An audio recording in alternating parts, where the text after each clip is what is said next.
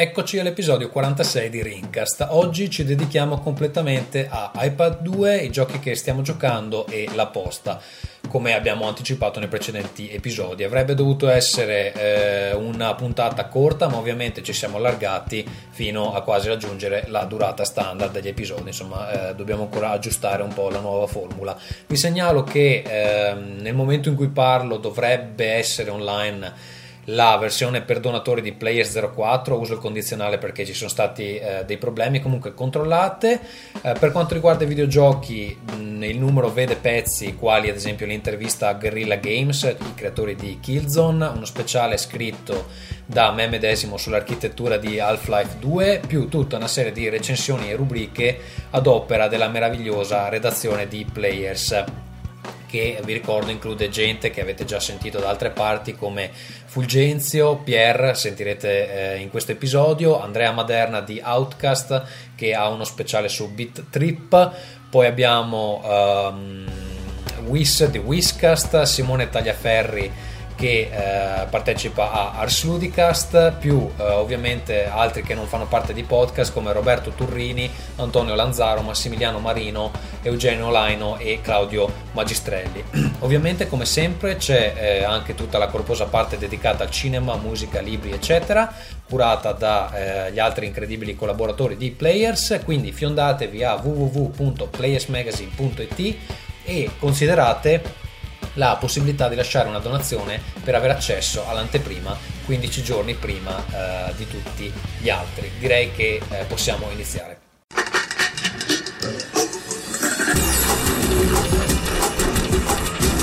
Rincast presenta Nerdcore.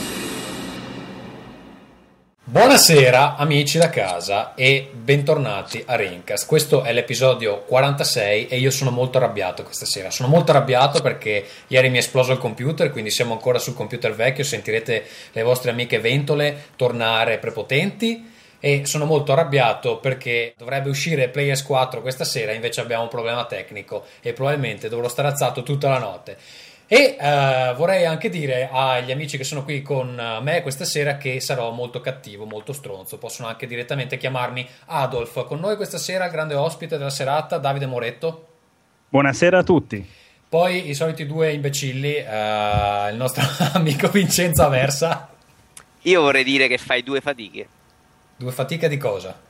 Eh, hanno capito, le persone normali hanno capito. No, i gentleman del popolo purtroppo non possono spiegarsi. Io non ho capito. Ecco, e poi arriva Ferruccio che a Roma si dice fai due fatiche, sì. Te incazzi e poi te scazzi. Ferru... È molto bella. Ferruccio cinque mani che si è già introduciuto come, come suo sì, solito. Sì, sì, sì. Mm. Io non sento nessuna differenza rispetto al solito. Ho cioè... anche sputato sullo schermo, per, per, per pensa e lo sdegno che mi attraversa in questo momento. Ripeto, non percepisco alcuna differenza. Puttana. Allora, siamo sì, qui... ma infatti, ragazzi, diteci se sentite qualche differenza, cazzo, butterà anche il computer nuovo. Sì, visto eh... che tutto il suo editing è servito a nulla per anni. Ecco, duemila ore di editing perse, la mia vita, cazzo, quando sarò sul letto di morte me le ricorderò. Amici allora, grazie a Ferruccio, scusa, grazie a lui che non l'hai fatto, sì, che hai trovato questa cosa nuova. Grazie Ferruccio. E grazie anche Ferruccio per aver invitato il tuo amichetto di Single Player Coop, Pierre, che non si è presentato all'appuntamento. Grazie, eh. Sei una... Ma chissà che fuso orario c'ha. E figo, adesso mette, vedi, il, po- coso di, il testo di Word della scaletta, adesso mette le, i nomi. Pensa, sì. pensa che bello, eh. Va bene.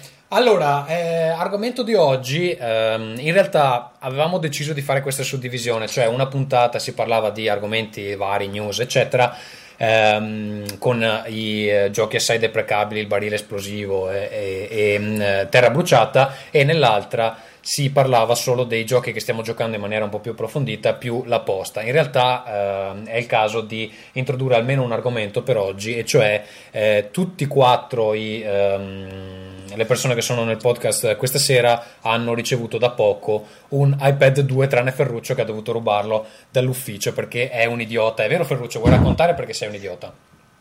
Sì, perché la spedizione è prevista per... No, no, raccontala dall'inizio. Allora, tu dovevi riceverlo esattamente quando l'abbiamo ricevuto noi. Invece... Non so di cosa stai parlando. No, allora, la cosa è stata che dopo il... Um, sono state aperte le prenotazioni quando? Un venerdì, giusto? Quindi io faccio la mia bella prenotazione la mattina del venerdì, insomma, quando, quando cazzo era. eh, faccio la mia bella prenotazione e il, eh, l'iPad due è dato in consegna per la fine di aprile, quindi come tutti gli altri, eh, fra cui Tommaso e Vito. Um, Chiamami Sua Maestà, scusa. Perché... il cazzo. Eh, quello che è successo però è che lunedì un collega mi ha detto ma guarda che c'è qua una catena di negozi di elettronica che ce l'ha. Ho detto, eh cazzo, allora lo prendo io. Grazie amico svedese. Grazie amico collega. Quindi vado a fare l'ordinazione su questo sito che mi conferma tutto, faccio l'ordinazione ehm, e disdico quella dell'Apple Store, perché la consegna era data a un paio di giorni. Il problema però è che dopo una decina di minuti mi è arrivata un'email in cui dicevano che, che in realtà ti abbiamo inculato. Non ne avevano, non ne avevano più iPad, nonostante quello che c'era scritto sul sito, e quindi che me l'avrebbero mandato per la fine di maggio. Questi cazzo di svedesi, eh? Hai eh, eh, simpatici. Quindi ho disdetto quell'ordine e ho rifatto l'ordine sul eh, negozio online della Apple, e quindi dovrebbe arrivare adesso l'iPad. In questo momento è a Hong Kong, salutiamo gli amici di Hong Kong che ci ascoltano. Ciao amici di Hong Kong. Ehm, ed è in, lo status è shipment in transit. Ecco, io vorrei dire che a noi invece, eh, caro Ferruccio, è arrivato anche in anticipo, perché a me doveva arrivare il ventotto, invece è arrivato il quattordici. A te... no, ma pure a me, a me sarebbe dovuto arrivare il quattro maggio, invece è già spedito, insomma. Va bene, eh, Vito, a te quando è arrivato? Anche a te verso il quattordici, no? Il tuo stesso giorno è arrivato, eh, vedi, vedi. Che, che se efficienza. Posso, mm. se posso invece dire la mia, io ho sì. resistito all'ordinazione. Scusa Davide, su... perché forse sì. allora immagino che buona parte di chi segue Rincast ti conosca. Comunque tu sei il mastermind dietro al Tentacolo Viola podcast, che posso prendermi tutto il merito, ho creato io sostanzialmente, giusto? Assolutamente sì. Ma io difatti do sempre merito agli altri di miei. Non so se avete notato, però Gazzo incazzato è più simpatico del normale. Eh, esatto. sto anche, ah, scusa, sto anche bevendo un cocktail che poi vi racconterò perché è eccezionale, l'ho creato io. Mm. Vai, scusa Davide, oltre aver creato il Tentacolo Viola. Sono Dio! No, io invece ho, ho resistito alla tentazione di farmi la veglia funebre il venerdì notte per comprarmi l'iPad sul uh, sito della Apple, e cinque giorni dopo sono andato in un Apple Premium Retailer, che sono dei negozietti che hanno solo roba Apple ma non sono degli Apple Store, e lì l'ho trovato in, con mia somma sorpresa eh, del modello che volevo io, senza sbattermi, ecco, assolutamente facendo incazzare eh. un sacco di gente che l'aveva comprato prima, giusto? Assolutamente sì, esatto. Però è un po' da pezzente andare al negozio. Sì, infatti, no. Noi che ma... ci siamo alzati di notte siamo molto meglio. Eh, secondo me è molto più, siamo stati molto più nell'evento del, del storico. Eh, infatti. Allora, prima, di, prima di procedere vorrei raccontare quello che sto bevendo. È un, un drink che ho creato io, si chiama Ginger Italian. E allora, gli ingredienti sono ginger beer, che eh, nonostante il nome non è una birra, ma è una specie di eh, succo frizzante di eh, zenzero. E poi c'è del è del... una spuma con un sapore cattivo. No, è molto buono tra l'altro, però si trova solo nei negozi vegetariani che vendono solo roba semini e stronzate del genere. Eh, poi c'è eh, due fette di lime, eh, delle foglie di lime eh, ah. secche wow. sgretolate, del succo d'arancia wow. e della tequila, tequila dorata, tutto frullato nel frullatore. E cari amici, mi sono già bevuto eh, mezza vasca di, di questa roba, quindi probabilmente già ne sentite gli effetti. Yuhu! L'ho creato. Comunque credo io. Che Ferruccio abbia de- tentato di dire lime cinque o sei volte, eh, mentre tu dicevi lime. lime sì. Fer- ma Ferruccio non sa niente, riceverà l'iPad tre settimane dopo di me. Cosa, come puoi pensare che sia più intelligente? Questo essere inutile. Io posso dire invece la mia cena? In italiano sì. Si chiami anche lime, non lo so, non lo so. Non Solo... Parlaci della tua cena, Vito. Eh, ho mangiato tonno con Gatorade. Insieme o separati? Cioè era proprio eh? tonno cotto nella Gatorade o... No, come... erano sparati. Okay. Va bene. Così so, questi pasti così un po'. Allora niente, eh, vogliamo dare le prime impressioni su iPad due. Credo che Ferruccio l'abbia avuto in mano ventiquattro ore, forse nemmeno. Giusto? Sì, non ho avuto modo di... Fra l'altro ho installato, cioè l'ho messo il mio profilo solo, solo oggi, perché ho scoperto che possiamo farlo in ufficio, lo, pre- lo prendiamo in prestito, lo re- ci registriamo sopra e via. Ah, ma si eh, possono avere più utenti, non si può mica sta cosa. Eh no, vabbè, si fa il reset alle ah, condizioni. Ah, ecco. Eh, ah pie- scusate ragazzi, possiamo fare un, un pic- una piccola parentesi? C'è Pietro e dice, ah oh, ma lo stanno tutti. Ok, poverino, è solo nell'immesso. Fa, fa, facciamolo unire alla, alla nostra conversazione. Allora, è arrivato il nostro amico... Colpo di scena! Esatto, cari amici a casa. È arrivato il nostro amico Pierre direttamente dal Camerun, uh, dove è andato a costruire delle, dei castelli di sabbia radioattiva per i nostri amici camerunensi. È vero, Pierre? Esattamente, esattamente. Buonasera a tutti e scusate il ritardo. Ecco, lui ci ha detto che era, che era invisibile, non vedeva nessuno e che le droghe che gli danno laggiù non sono particolarmente buone. Può essere, può essere, però è una cosa che no, non mi spiego, ma oh, l'importante è che alla fine sono, sono arrivato in qualche modo. Ma te ce l'hai l'iPad due? Sì, ce l'ho, ce l'ho. Allora, L'ho... allora sei una persona migliore e noi ti accettiamo e ti vogliamo bene lo stesso. Quindi posso e lui nemmeno lo voleva, eh? Solo Ferruccio. Solo Ferruccio lo deve rubare all'ufficio come un paziente. Barbone che non sei altro. Va bene, eh, dunque stavamo dicendo, Ferruccio, tu che appunto hai dovuto rubarlo dall'ufficio, la tua prima impressione? La mia prima impressione è molto molto positiva. Devo non so se ho mai parlato male dell'iPad, probabilmente sì, però sì, eh... secondo me sì. Ma sì, non so. Però insomma, esaltando il Kindle, tra l'altro. Sì. No, ma per leggere, lasciamo stare, non mi fare entrare in questi discorsi, non leggere i libri sull'iPad, dai. Quindi tu cosa io lo, ce li leggo lo, invece esatto. Cosa lo usi a fare? Per potete giocare, fare quello che volete, però secondo me va bene per le riviste, per i siti, la navigazione su internet, ragazzi, parliamone. Secondo me l'iPad, cioè, la... vabbè che tu vai in giro però con la borsetta da non mi fare dire parole se no i, i, i ricchioni si offendono. Ma seriamente, cioè, tu vai in giro sia col Kindle che con l'iPad? Sì. E anche e in un marsupio c'ha anche il tre D S. Ragazzi, la borsa, c'ho il borsetto. Sei un canguro sei, c'hai la tasca davanti, cazzo. Chissà quando esce la N G P che cosa no, succede. Anche, no, anche perché, vabbè, porterò pure quello. Anche perché comunque io un libro ce l'ho sempre in borsa. Se non c'ho un libro c'è il Kindle. Va bene, ma eh, al di là di questo, allora intanto hai la versione nera, immagino, giusto? Del, dell'iPad, dell'iPad sì. uno, sì, versione ah. nera. Ah, l'iPad uno c'hai? Eh Ciccio, non è che ora in ufficio eh, compriamo gli iPad ma allora, due. Ma noi siamo vabbè, qui allora, a parlare di iPad due. Stiamo parlando adesso, allora, questo si presenta con l'iPad uno. Col single core si presenta. Che cazzo stiamo facendo qua dentro? Va bene, dai, allora, parliamo con delle persone un eh, po' va più... bene, dai, un cazzo! Parliamo con delle persone che ne sanno un po' di più. Vito, tu che hai fatto il passaggio da iPad uno ad iPad due, ehm, come ti senti in questo... cioè, pensi di aver guadagnato qualcosa o no? Ho guadagnato che adesso ho sessantaquattro giga e quindi scarico l'impossibile con arroganza. Per il resto, una volta che l'ho messo dentro il fodero al libretto, tra l'altro ho pagato otto sterline, oh, diciamolo, mm. annullando quello da settanta euro che avevo preso sul coso. Io decanterò le lodi della smart cover, ma magari dopo. Eh vabbè, ma tu non capisci la, il libretto. Comunque no, beh, questa cover da otto euro fa il suo. E quindi la differenza non si sente di peso, senza cover sembrava abbastanza più leggero. Eh, tutto il resto per il momento non si vede, semplicemente è uguale all'altro iPad, solo che qui ci sono sessantaquattro giga. Sento dei gatti che si stanno suicidando in sottofondo. Cosa chi è che deve? A me sembrava un bambino. Ah, forse... è sempre, è sempre ah, colpa forse... mia. Sono sul balcone a fumare, qua è pieno di bestie. La eh, volta scorsa c'era il cane, adesso c'è il cane. Allora cazzo, se ci telefoni dai villaggi africani non... vabbè ehm, niente Piero, allora ti facciamo intervenire così almeno copri i rumori di allegra fattoria che hai dietro. Eh, la tua esperienza con iPad due?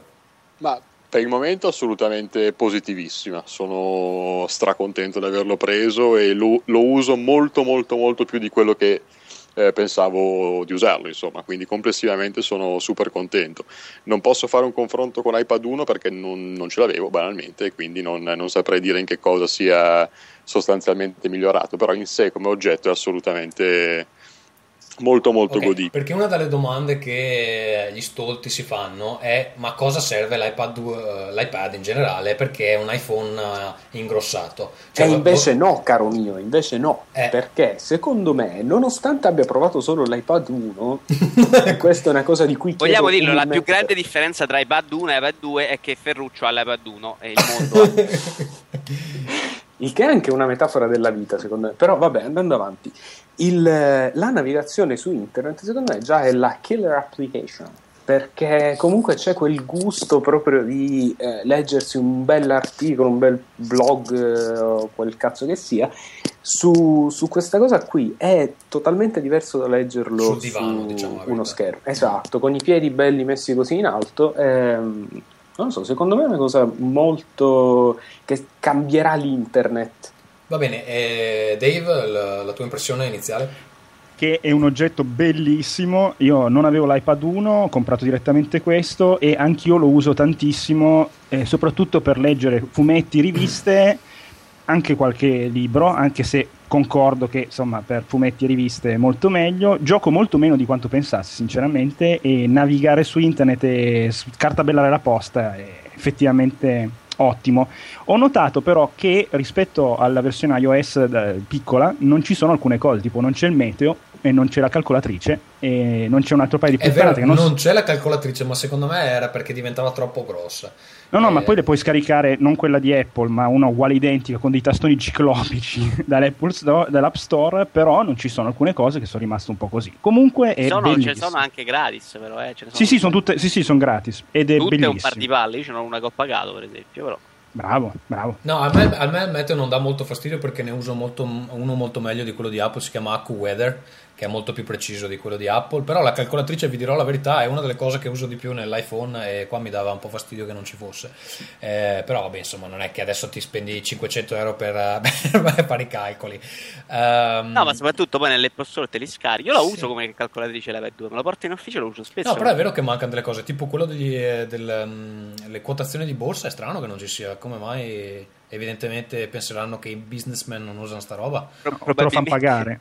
Probabilmente hai finito i soldi dopo che ti sei comprato l'iPad e quindi non puoi investire in borsa. Vabbè, esatto, sì. uh, io ho comprato la versione bianca, credo di essere l'unico, giusto? No no, io ah, anch'io bianca. Anche tu bianca, ok, yes. E um, con la smart cover, e devo decantarne le lodi. Allora, questa smart cover che sembra, qualcuno aveva postato una foto di un um, prodotto giapponese per coprire le vasche che era assolutamente identico, era uscito diversi anni fa. È una cover abbastanza pesante che con l'attacco magnetico, e um, devo dire che sono estremamente sorpreso dal, dalla potenza di questo attacco magnetico, perché si può sollevare l'iPad di lato e uh, rimane attaccato al, alla cover, quindi uh, molto potente. Infatti ero un po' perplesso perché in genere avvicinare magneti a schermi e uh, eh, casse, cose del genere, non fa mai bene al dispositivo. Invece pare che uh, abbiano trovato una soluzione per Um, insomma per far convivere le due cose. Ecco, mi piace tantissimo che, ok, aprendo la cover si accende il dispositivo, e, ma soprattutto il fatto che eh, questa cover è divisa in quattro segmenti, diciamo, e si può mettere a triangolo per eh, scrivere meglio, quindi in posizione rialzata, o anche per mettere eh, l'iPad in posizione cornice, quindi rimane sospeso, diciamo, verso l'alto, che è utilissimo se voi andate in bagno e volete vedervi dell'ottimo porno mettendo il, l'iP- l'iPad sulla lavatrice. No, ve lo dico, è un'esperienza di... Ma con la lavatrice che funziona, no, in centrifuga. Insomma, adesso non è che ti devo raccontare esattamente. Guarda, il tutto, fatto che siamo no. così simili mi, mi, mi mette veramente in, a disagio. Eh, Ferruccio, io e te. Il fatto che mi riconosca, che mi riconosca così tanto in questa immagine è disgustoso. No, ecco, l'unica cosa che mi lascia un po' perplesso di questa smart cover, a parte i quaranta euro che magari, insomma, anche se costava venticinque andava bene, è che... Um, diciamo, aprendolo e mettendo la cover sul retro, ehm, c'è, non si attacca, vero? Non si attacca bene. C'è un attacco magnetico, ma è molto, è molto debole. Quindi ogni tanto l'ultimo eh, spezzone, diciamo, di questa cover è un po' lasco e quindi cade. Quello è un po' fastidioso perché. Io, io scusate, nel frattempo volevo dire che il lime in italiano si chiama limetta. Quindi, limetta eh, si dice solo probabilmente nel tuo paese da dove vivi. L'ho visto ora su Wikipedia, quindi, dove si mangiano eh. i polpi con le mani. Con le mani, esatto. Eh, comunque va bene. No, ma vogliamo, vogliamo dire anche mh, come lo usiamo. Allora, mi pare di capire che lo usate abbastanza tutti per leggere. Io devo dire che eh, non sono molto interessato al gioco su iPad, anche se dopo parlerò di eh, un gioco che ho preso appositamente anche per provare un po' eh, le potenzialità. Eh, lo uso principalmente per, um, per leggere. Ho un abbonamento a un quotidiano, un abbonamento alle riviste. Ho preso oggi Atomics, che è una nuova rivista studiata di giochi, studiata appositamente per, per iPad, e ehm, per leggermi Players, di cui è uscito il numero quattro questa notte, probabilmente uscirà, e ehm, che si vede splendidamente tra l'altro sul, sul dispositivo, devo dire la verità, e, ehm, e lo trovo ottimo anche per programmi come Uh, Instapaper, che non so se, se conoscete, è eh, questo um, allora sul browser si può installare una specie di plugin per tutte quelle volte che magari siete in ufficio, qualcuno vi passa un link da leggere ma non avete tempo di leggere eh, in quel preciso istante, quindi probabilmente semplicemente schiacciate il pulsante eh, read later e um, poi sul, sull'iPad c'è questa applicazione e quando voi vi ritrovate nel trono di ceramica in cesso eh, potete accedere all'applicazione e vedere tutti gli articoli che eh, non avete trono avuto... di ceramica si usa per non dire cesso, se mm. tu le dici tutte e due hai sprecato ho sprecato cinque lettere insomma eh, ecco. Instapaper eccezionale, anche un'occasione dicevo, per stare zitto probabilmente, però non e um, poi programmi come ad esempio Flipboard, che è un feed R S S che uh, crea una sorta di rivista sfogliabile con i feed. E chi è che sta mangiando roba? Eh, Pierre sicuramente starà un... no no c'è qua l'acqua no no del... assolutamente c'è, c'è l'acqua del tè messa su. Scusate, l'acqua del tè. Sì, abbiamo il kettle, quello è radioattiva, no? Che fa sto rumore. Comunque, no, sta bollendo. Eh, dicevo Flipboard che unisce feed R S S con ad esempio feed um, da Facebook o Twitter, cioè quello che i vostri amici postano su Facebook ve lo ritrovate sotto forma di articolo in questa specie di rivista dinamica, veramente uh, bello. Mm, e poi insomma mi sono comprato dei programmi per scrivere, li ho provati in treno e devo dire che uh, dopo un minimo di adattamento anche la tastiera uh, di iPad funziona uh, molto bene. Um, sì, dicevo, come giochi ho preso solo uh, Sword and Sorcery, di cui parlerò dopo, credo che anche Dave ci stia giocando. L'ho preso anch'io ed è stupendo, è veramente eh, comunque be- ne parliamo con veramente calma dopo. Bellissimo, sì, e, um, e poi ho provato uh, com'è um, come minchia si chiama uh, quello di Epic, Blade. Infinity, la, Blade. Infinity, Infinity Blade Infin, Infinity Blade e ho scoperto, pensavo fossero due applicazioni separate, in realtà eh, è unica e funziona a tutto schermo. È impressionante anche su uh, iPad, ma devo dire che sul Retina Display secondo me fa ancora più paura. Sarà anche perché funziona su un, su un display più piccolo, quindi magari ti dà l'impressione che l'iPhone quattro sia estremamente potente. Gli altri giochi devo ancora provarli, sono quelli che avevo su iPhone, ma non è che mi interessi molto per giocare, perché comunque in realtà non è che giochi così tanto in mobilità.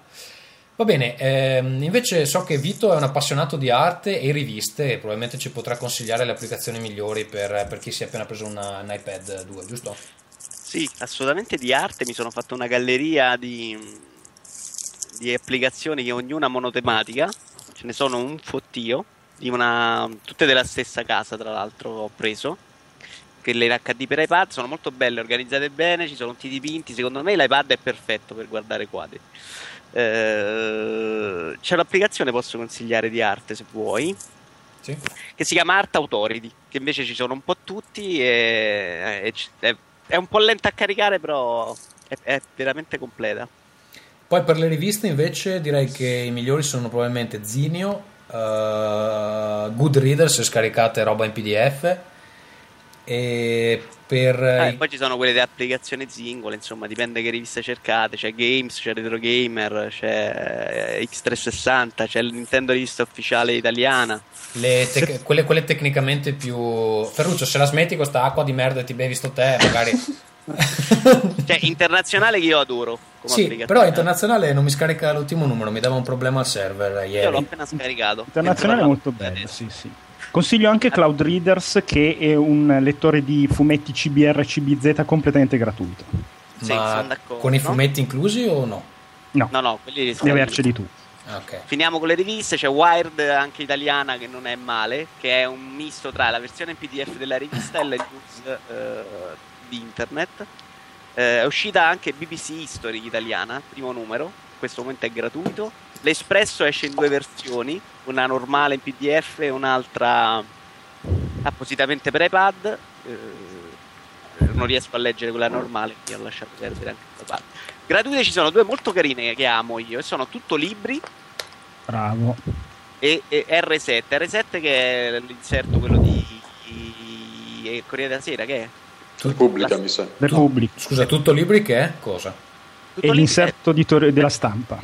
Okay. Tutto uh. Libri è una piccola applicazione che esce settimanalmente il sabato, che, che mh, è fatta apposta per iPad, si legge in orizzontale, ha quattro finestre, diciamo, in una ci sono le recensioni di libri, in una c'è un, la descrizione di un autore particolare, in un'altra c'è un'intervista, in una ci sono i libri che ha sul comodino un particolare personaggio. Ah, bello. Ma eh, vi chiedo una cosa, eh, mettiamo l'ipotesi che io per sbaglio mi ritrovi nel computer dei fumetti scaricati sotto forma di immagine diciamo che magicamente appaiono nel mio computer, ok?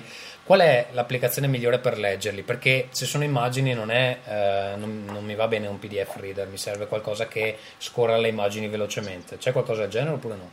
Che Cloud Readers crei il C B Z, che in pratica è un RAR senza pratica, nient'altro, cioè è un, un contenitore uguale al RAR, solo che ha un'estensione come C B Z e lo carichi su Cloud Readers. Esatto, carichi direttamente il file compresso. Vabbè, ed è guarda, strepitoso. Me la scarico direttamente. Bravo. Caro... Invece, giusto per continuare sui quotidiani, l'applicazione della Stampa, eh, proprio La Stampa, quella di Torino, è completamente gratuita. Su iPad c'è sia la versione iPad e c'è anche la possibilità di scaricare il numero in edicola alle sette del mattino quando uno fa colazione. Gra- è gratuita?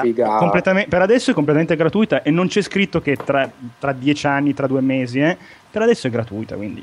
Io sono abbonato al Corriere della Sera e alla Gazzetta, però che sono fatte comunque molto bene. Però a parte che escono alle sei di mattina loro. No, questo alle sette e il venerdì ho notato che escono dopo e non so perché. Esce verso il Corriere dello Sport invece alle due di notte già te lo danno, volendo. Con l'una. Ok, io sono abbonato al Fatto Quotidiano, ormai lo sapete, cari amici a casa, e l'applicazione del Fatto mi piace molto, infatti... Comunista. Comunista! Perché comunista, sono di destra, vabbè. E... Vogliamo dire invece le applicazioni per i libri? Sì. Per chi legge libri? Allora, beh, il mio Goodreader, iBook, eh. iBook che è incluso. Eh, eh, okay, quelli per mettere i libri che già avete, però attenzione, io dico poi quelle c'è. Applicazioni dove li puoi comprare. Kindle, c'è Kindle, ok, dove puoi comprare quelli soprattutto in inglese, però in italiano c'è pochissimo. In italiano molto bella c'è eh, Bluefire Reader, si, si ricollega al sito book republic punto it. Eh, ci sono gli autori moderni, io per esempio l'altro giorno ho scaricato Franzen, eh, Sed- Sedaris Sedaris Sedaris Sedaris, ci ho letto un libro di Wallace, insomma. No, devo, d- devo, dire che, eh, devo dire che la, la, l'offerta di iBook è inesistente, ci sono solo libri di duecento, di duecento anni fa, stranissimo. Com'è che si chiama? Bookfire? Non me la trovo mica. Eh, si chiama Bluefire ah, Blue Reader. Fire, Blue Fire. Okay. No, è veramente fatta molto bene, si pagano, ovviamente si pagano anche abbastanza cari, perché quelli recenti, tipo Libertà di Franzen, sta a quattordici euro. Blue... Però... però de, di autori italiani così l'ho trovati solo là per il momento, così recenti. No, io in realtà eh, me li comprerei i libri su uh, Kindle per esempio, ma eh, i cazzo i prezzi sono folli. Ad esempio io ho uh, dieci dollari, dai. No, scusa, ho Atlas Shrugged di Ayn Rand, ce l'ho in versione cartacea, però è un librazzo, sono più di mille pagine. Avevo pensato di comprarmi la versione digitale così magari me lo leggo in giro. Costa diciotto dollari, è un libro di cento anni fa tipo. Cioè, mi sembra un po' esagerato. Insomma, diciotto dollari sono quattordici euro. Sì, ho capito, ma costa, la, la versione che ho, cartacea che ho costa tipo nove. Cioè, non ha senso. Eh, ma su Kindle è meglio. Ma... Però è un caso abbastanza strano, perché i prezzi comunque dei libri su Kindle in linea di massima sono sui, sui dieci dollari. Poi on, ogni tanto sali sopra la quindicina, però da quello che ho visto è abbastanza rara come cosa. Penso che dipenda poi dalla casa mm. editrice, ecco. Vabbè, pronto? Poi... pronto? Sì, sì, ci sei, Vito? Sì. Ok, grandi mancanze, vedo che ad esempio Facebook non ha un'applicazione per iPad, c'è Friendly ma adesso ha... Eh, ma questa è una storia, questa è storia vecchia, la gente sta lì con la bava alla bocca e dice vuole l'applicazione di Facebook, però loro sostengono che... Che non serve. Sostengono che non serve naturalmente, finché non la faranno, ehm, è perché eh, hanno detto che è un, un problema perché fare un'altra... Eh, un'altra applicazione vorrebbe dire che ogni volta che aggiornano qualcosa devono aggiornare il sito e, insomma il sito mobile e le varie app, quindi sarebbe uno spreco di risorse. Dicono che su eh, insomma la versione il sito touch eh, funziona abbastanza bene, che, che è anche vero, però insomma. Sì, è vero, sì, ma, no, ma non è bello la metà di eh, per esempio c'è questa applicazione eh. che si chiama Friendly, che quando funziona è molto bella, però adesso in questo preciso momento c'è fuori una versione che ha un problema, un bug abbastanza grosso. Il tuo problema, Tommaso, è che ti piacciono queste cose tutte sbrilluccicanti che però poi fanno schifo al cazzo perché e, funzionano e ti rubano. No, in realtà è essenziale, però è molto comoda. Lasciala perdere, Tommaso. Cioè, se hai comprato l'iPad ti compri anche le applicazioni apposta per l'iPad. Eh, insomma, che cazzo, non siamo mica dei barboni come te che abbiamo l'iPad uno. Noi abbiamo... davvero. Eh, va bene, tu invece eh, ma Pier... mica ci siamo comprati una cover arancione noi, lo vogliamo dire? io, io ce, l'ho ver- ce l'ho verde fosforescente, eh. però, wow. però con il bianco ci sta abbastanza bene. eh, Bellissimo. Pier, invece tu hai un paio di applicazioni da consigliare? Ma stavo pensando che, dunque, mm, mm, fammi pensare un secondo, no, mi sa che quelle che ho al momento le avete già citate praticamente tutte, perché anch'io per, al momento di giochi ne ho messi veramente pochissimi, ho messo giusto Infinity Blade, i due di Minter che, che erano usciti anche per iPhone, che sono molto molto carini entrambi, e non so se, se li avete provati. Sì. No, devo provarli, no. Eh, uno ah, si chiama... dimmi. No, no, vai, vai, vai, parla, parla. Dunque, il primo si chiama Minotaur Rescue, è praticamente, diciamo, un, una rivisitazione di, di Asteroids, in poche parole, però molto molto carina. Non so se, se anche Ferruccio l'ha, l'ha sì, provata, sì, se voleva dire qualcosa. No, e... è uno dei giochi più strani che abbiamo visto, però vabbè. Sì, tra l'altro su, su iPad rende veramente bene, perché insomma ha dei controlli un po', un po' bizzarri che su, sullo schermo piccolo dell'iPhone non, non rendono sì. benissimo, che sull'iPad invece girano veramente bene. Strano che parlando di Minter ci siano strano e bizzarro come aggettivi del suo lavoro, eh? Perché insomma, sei una persona così pacata. Sì, io, io fra l'altro consiglio di seguire su, su consiglio a mia volta di eh, a sua volta di Pietro, ehm, consiglio di seguire il Twitter feed, come si dice, di seguire su Twitter Jeff Minter, perché eh, scrive, spara, delle cose scrive delle cose allucinanti e ce posta queste foto di sti lama, ste pecore, insomma non si capisce. Sì, perché poi lui vive in mezzo a una fattoria in Galles, sperduto, quindi amante di animali pelosi e natura, e fa piuttosto ridere, insomma. Poi twitta tantissimo, e penso che, non so, posterà venti trenta tweet al giorno, sono tutti abbastanza esilaranti. E poi insomma altre app che, che al momento non mi viene in mente niente di, di, di particolare. Siamo scordati Empire, la, la, l'app di Empire, no? Che è probabilmente, esatto, la migliore che c'è in questo momento sul, nelle... perché è tecnicamente impressionante. Perché eh, sì, tecnicamente è impressionante, è fatta, si vede che è pensata per l'iPad, si scarica completamente, infatti sono circa quattrocento mega al numero, anche di più. Eh, però i filmati ce li hai, ce li hai sempre a disposizione, insomma. Mm-hmm. Sì. Eh, io, io volevo dare un consiglio agli amici da casa che sono interessati a scrivere su iPad. Uh, io mi sono fatto una cartella produttività, allora consiglio Pages per, per scrivere, um, che ha un problema però, nel senso che non supporta Dropbox, che sarebbe uh, l'ideale. Pages è la stessa applicazione che c'è su Mac, attenzione perché è compatibile solo con Pages nove, quindi se avete l'otto su Mac poi non, non legge i file. Um, io l'ho presa perché volevo evitare problemi di compatibilità. uh, Blogsy, che è molto bello per aggiornare il vostro blog. Eh, supporta sia Blogger che eh, WordPress, e eh, purtroppo l'applicazione eh, originale di WordPress fa schifo, fa cagare, è orribile, esatto, e quindi se eh, volete aggiornare il vostro blog in mobilità vi consiglio questo Blogsy. Eh, dopodiché eh, uno che mi hanno consigliato recentemente è Plain Text, proprio per scrivere T X T, eh, però molto elegante, molto semplice. E uh, utile è Evernote, che funziona attraverso varie piattaforme, credo che sia Mac, P C, iPhone e uh, appunto iPad, che vi permette di sincronizzare note e appunti fra appunto le varie uh, piattaforme. È gratuito per la maggior parte, a meno che non lo usiate in maniera molto pesante, cioè tipo se prendete note video allora dovete pagare, ma per quelle scritte è gratuito. Eh, ecco, direi più o meno è tutto quello che posso consigliare al scusa al Tommaso, ma per la produttività io consiglierei Documents to Go, che in realtà è tutta la suite Office, P D F compreso, mi pare a quindici euro la versione professional, supporta Dropbox, supporta Google Docs, supporta un'altra ventina di robe scerate cloud. E, e dicono, perché io non ho Pages, dicono che sia migliore di Pages, però per la parte Word. No, no, ma può essere perché Pages, sai che Apple c'è sta cosa che alcune cose non le, tipo in alcune applicazioni non supporta Facebook per importare gli amici, che è una follia, insomma. Sì, tipo Game Center. Esatto, tipo Game Center che devi conoscere la loro email, oppure fe, FaceTime, che se non sai l'email precisa con cui si sono registrati i tuoi amici non puoi chiamare la gente, che non ha nessun senso, insomma.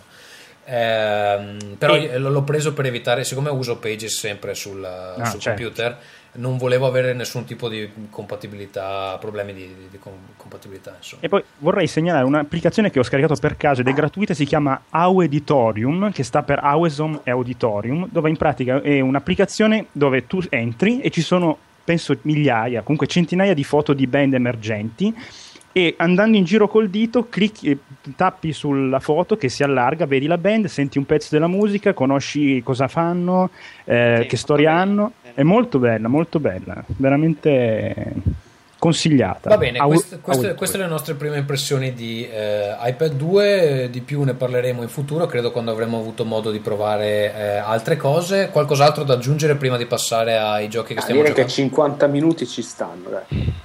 Sì, no, vabbè, ma non so cos'altro possiamo aggiungere. È un bella... Vogliamo far dire qualcosa a Ferruccio, magari, visto che è stato molto in silenzio. Eh? Sono d'accordo più o meno con tutto quello no, che secondo me è un bel oggetto anche per leggere, perché comunque eh, a seconda dell'applicazione poi puoi impostare diversi tipi di lumin- luminosità. Ecco, secondo me l'unica situazione in cui non va tanto bene per leggere è se sei a letto e l'illuminazione circostante è molto bassa, perché in quel caso, indipendentemente da quanto bassa metti la luminos- luminosità allo schermo, comunque dà fastidio un po' agli sì. occhi. Però cioè, in situazioni normali, fuori, eh, anche, anche quando c'è il sole si legge, si legge abbastanza bene sullo schermo. Quindi, a parte quando attorno a voi c'è il buio totale, secondo me è buono anche per leggere. Però devo dire che il peso, pensavo fosse una vaccata, però alla fine lo senti, eh, se lo tieni tanto in mano e non poggiando le braccia. Mm, dopo un po'... Vabbè, ma... ma io leggo anche al buio, perché al buio non puoi leggere? No, che secondo me dà un po' fastidio, cioè soprattutto se tipo sì, la, lo sfondo chiaro eh, ti, ti, ti rimane impresso sulla retina, secondo me. Poi, vabbè, a me personalmente l'unica cosa che un po' ha deluso, però vabbè, chiaramente è una cosa che si sapeva, è la risoluzione dello schermo, nel senso che mm. abituato a iPhone quattro comunque la differenza è abissale secondo me a livello di pulizia proprio dei, dei caratteri e di quello che, che si vede a schermo. Sì. Fran- francamente insomma mh, una risoluzione un pochino più alta sarebbe stata cosa più che gradita, ecco. Io... Non so voi se fate fatica, cioè fate fatica, se trovate questa cosa un po' fastidiosa oppure... Io pensavo peggio onestamente, perché avevo molta paura di questa cosa dello schermo, in realtà è meglio di quel che mi aspettassi, quindi... Sì, pure per me. Non, non ho visto un grande... Sì, magari è un problema quando non no. fai lo zoom su... però vabbè. Sì, oggettivamente avendo l'iPhone quattro di fianco si vede la differenza, però mentre leggo non è che mi cambi molto, quindi alla fine... Uh, sì, un falso problema per il momento, poi lo vedremo nel tempo evidentemente, cioè non ho nemmeno ancora passato cinque ore a leggere, magari poi se lo fai eh, insomma, te ne rendi conto. Va bene, io direi di andare con i giochi che um, stiamo giocando. Prima però uh, vorrei dire che ha donato per uh, Rincast Luigi Ciotti, che ringraziamo, Luigi Ciotti che compare praticamente in ogni episodio in un, motivo, in un modo o nell'altro. E eh, volevo dire a Flame, a cui avevamo promesso di cantare la canzone, che non la canteremo perché io sono arrabbiato e mi è esploso il computer, quindi Flame devi capirci, per cortesia non ci chiedere più canzoni a cantare, che poi è sempre un dramma mettersi d'accordo, ma eh, spiritualmente siamo con te e con la tua bambina e, e niente, mi dispiace se crescerà traumatizzata, perché abbiamo deciso di non cantarle la canzone da Kiss Me Licia. No, play.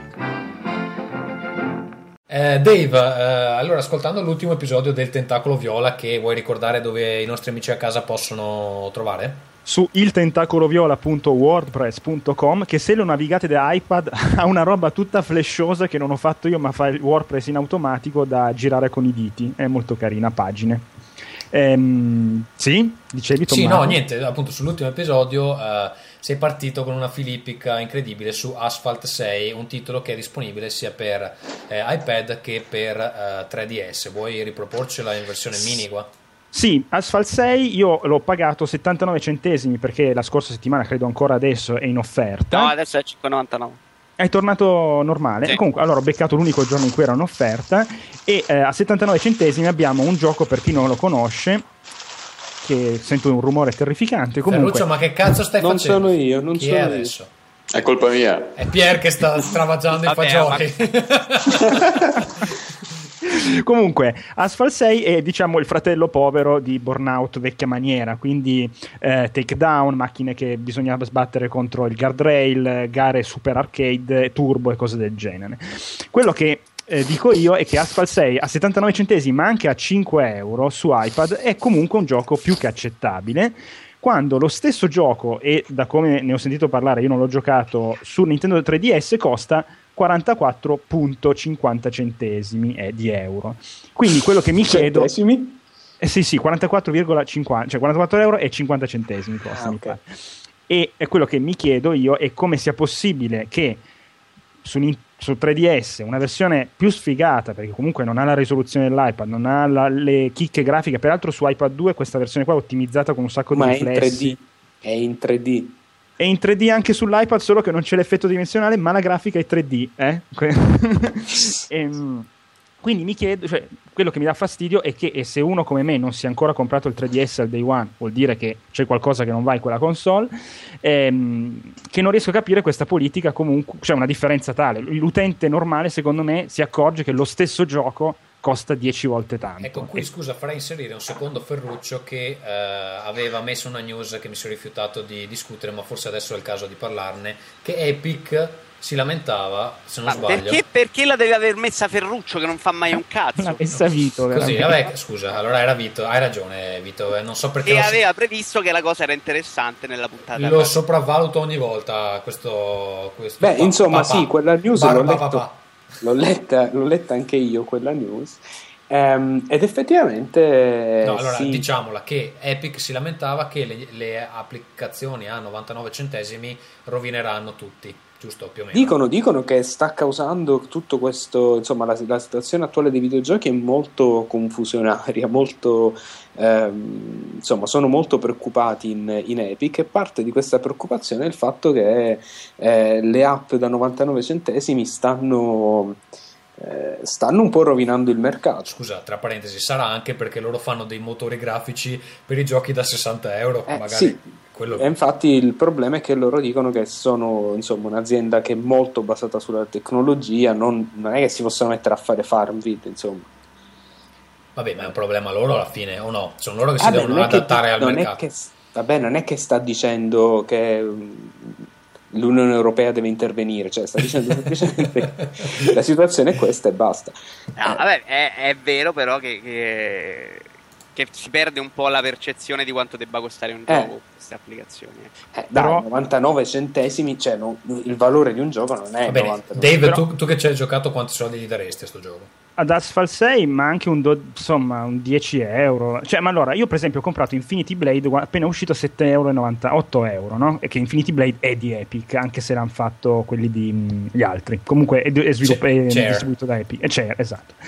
Cioè, secondo me ehm, otto euro, ma anche dodici, è un, cioè, il, il fatto del settantanove centesimi è un po' un'estremizzazione, perché loro stessi sono su Apple Store con un prezzo nettamente inferiore a un gioco scatolato. Cioè, e quello che mi, che mi secondo sì, me... Una, scusa, è... scusa, c'è da dire, scusa, sto mangiando il lime, eh, quindi c'ho, c'ho sta voce un, po in, un po' infastidita, ma eh, c'è da dire che Infinity Blade è un gioco che si finisce in cinque minuti e si ripete ad libitum per cento volte per completarlo, quindi non no, è che sia proprio, cioè c'è un motore grafico che fa paura, ma non è che sia un gioco di una durata spropositata. No, è vero, però eh, secondo me è, è più il tirare acqua al proprio mulino dire che le applicazioni a settantanove centesimi stanno distruggendo il mercato, perché ci sono colossi come Electronic Arts che oggi ha messo in offerta per Pasqua, Sales uh, for Eastern, eh, un sacco di applicazioni, un sacco di giochi, tra cui Dead Space per iPhone, mi pare che sia adesso a due euro e trentanove o a settantanove centesimi addirittura oggi. Eh, ma quindi, in che modo questo ti sembra un segno di successo? Cioè... No, no, no, è che anche le grandi case si adoperano per fare queste mega... appena la grande casa fa il super sconto, il piccolo poi dice eh ma se la Electronic Arts mi fa settantanove centesimi non vedo più un cazzo settantanove centesimi, cioè, e ognuno tira acqua al suo mulino. Il super sconto però, perdonami, è un problema di classifica, cioè i super sconti ah. li fanno sicuramente per salire in classifica, certo, certo. assolutamente sì, però e mi sembra una polemica eh. sterile quella di Epic alla fine. Beh, vabbè, ma scusa, è un, cioè, è un problema, secondo me ha ragione, c'è, sì. c'è un problema di percezione, non, non ehm, la gente strabuzza gli occhi se un'app costa cinque euro, però insomma ragazzi cinque euro. Vi faccio l'esempio, io oggi non ho voluto ordinarlo da play punto com, lo sono andato a comprare in negozio, Portal due ce l'ho in mano, ho speso l'ira di Dio e sono contento di aver speso l'ira di Dio. Questo non vuol dire che non comprerò mai più Portal o Half-Life tre o Gears of War tre. Vabbè, li stai, compro. Stai parlando anche dei prodotti di punta del mercato, cioè ovviamente Eh, la, la roba Valve fa paura, insomma, non ha, cioè, è roba che vale i soldi che costa di solito, a parte Left four Dead due che a me mi ha fatto un po', mi ha dato un po' fastidio, ma insomma eh, in generale i loro prodotti sono eccezionali da ogni punto di vista.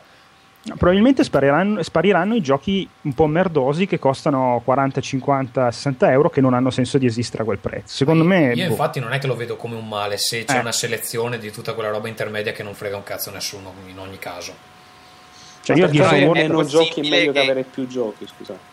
Com- come Ferruccio, scusa? No, per, perché avere meno giochi è, un, è meglio di, di averne di più? No, che quei giochi mediocri non hanno eh, motivo di costare come giochi effettivamente di altissima qualità. Eh, eh ma non so se questo spinge a, a, ad abbassare i prezzi dei giochi mediocri, eh? Secondo me sì. Ma eh, allora, cioè, tu non mi puoi dire che tutti i giochi costano sessanta milioni di euro e quindi tutti i giochi devono essere a sessantanove euro. No, nego- assolutamente no. no, no, no, no, assolutamente no. Io vorrei vedere più varietà nei prezzi, ma non so se questo è il modo, cioè quello di, di, di abbassare, cioè di mettere in testa alla gente che non vale la pena di, di pagare per un gioco, non lo so. Mm, ma eh, secondo me cioè, eh, c'è anche un, un, una colpa dei eh, publisher che eh, in ogni caso hanno aspettato tantissimo a differenziare i prezzi dei, dei loro prodotti, sì, sì. Ed è chiaro che eh, ci sono dei giochi che valgono i sessanta euro che ti chiedono e dei giochi che non valgono i sessanta euro, perché se tu mi fai uscire Quantum Theory e costa come Gears of War tre, c'è un problema o no? Allora, eh, senti, io ho pagato praticamente cinquanta euro per eh, Pilot Wings, quindi insomma... Ecco. cinquanta euro per un gioco tre D S che finisce in tre ore, secondo me non, non va bene. Cioè, questa Posso cosa... dire vaffanculo, eh? Scusate, mi sembra veramente... È inutile che poi... Eh, a Ferruccio, la... però. No, non a Ferruccio. No, no, a Ferruccio lo puoi dire. Comunque, vabbè, stavamo parlando del gioco, non mi hai ancora detto niente. Comunque, sì, a, a Spal- siamo a un'ora, eh, ragazzi. No, scusate, io difatti volevo eh, farla in fretta. Asphalt sei è un clone, casualmente, di Gameloft, è un clone di Burnout tre, diciamo, è carino, che vale tranquillamente i cinque euro che costa normalmente, a settantanove centesimi figuriamoci, e con tutte tante piste, tanti power up, tanti incidenti, insomma, e le macchine sono ehm, licenziate in maniera ufficiale, quindi ci sono le marche licenziate. Scusatemi in questi inglesismi bruttissimi. Hanno la licenza, penso. Sì. Hanno la licenza, esatto, delle, delle case ufficiali, quindi è anche più carino da quel punto di vista lì. Ma insomma, va bene, discreto. Ehm, Pierre, uh, vuoi parlarci di Portal due, che probabilmente è il pezzo grosso della... Sì, volentierissimo. Mm, Vol- volentierissimo. Ma sono l'unico che l'ha provato di, di noi o c'è qualcun altro che... No, io ci ho giocato due ore e mezza ieri sera da un amico. Ok, beh, io no, non che ci abbia giocato molto più di te, però posso dire che è una bomba, davvero, al di là di ogni più rosa aspettativa. Il mio Sono... è in viaggio, sto, sto aspettando trepi, trepidante. E anche eh, il mio. È insieme all'iPad di Ferruccio. eh, no, anche il mio in viaggio arriverà presto, come l'iPad due. Tra l'altro comodist- comodissima la cosa di comprarlo su Steam, con che, che te lo fa praticamente prescaricare, in modo che poi quando l'hanno rilasciato...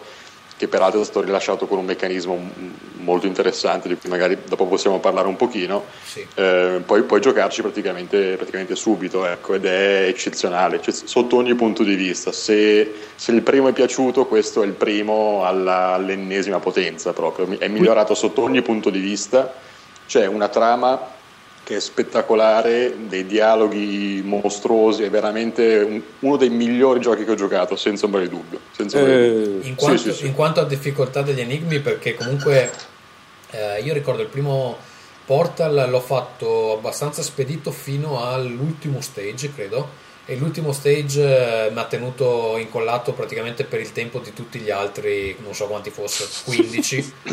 E a un, Ma... certo, a un certo punto ci sono stati un paio di passaggi in cui ho dovuto guardare su YouTube perché proprio non... No, ragazzi, no. Non ce la facevo. No. Dai, Portal, Portal è facile. No, me, no, me ne ricordo uno in particolare dove a un certo punto c'è questa piattaforma che scende lentamente verso le fiamme e, mm. e sembra che non ci sia nessun tipo di via d'uscita lì, proprio non capivo che cazzo devo fare. Quindi...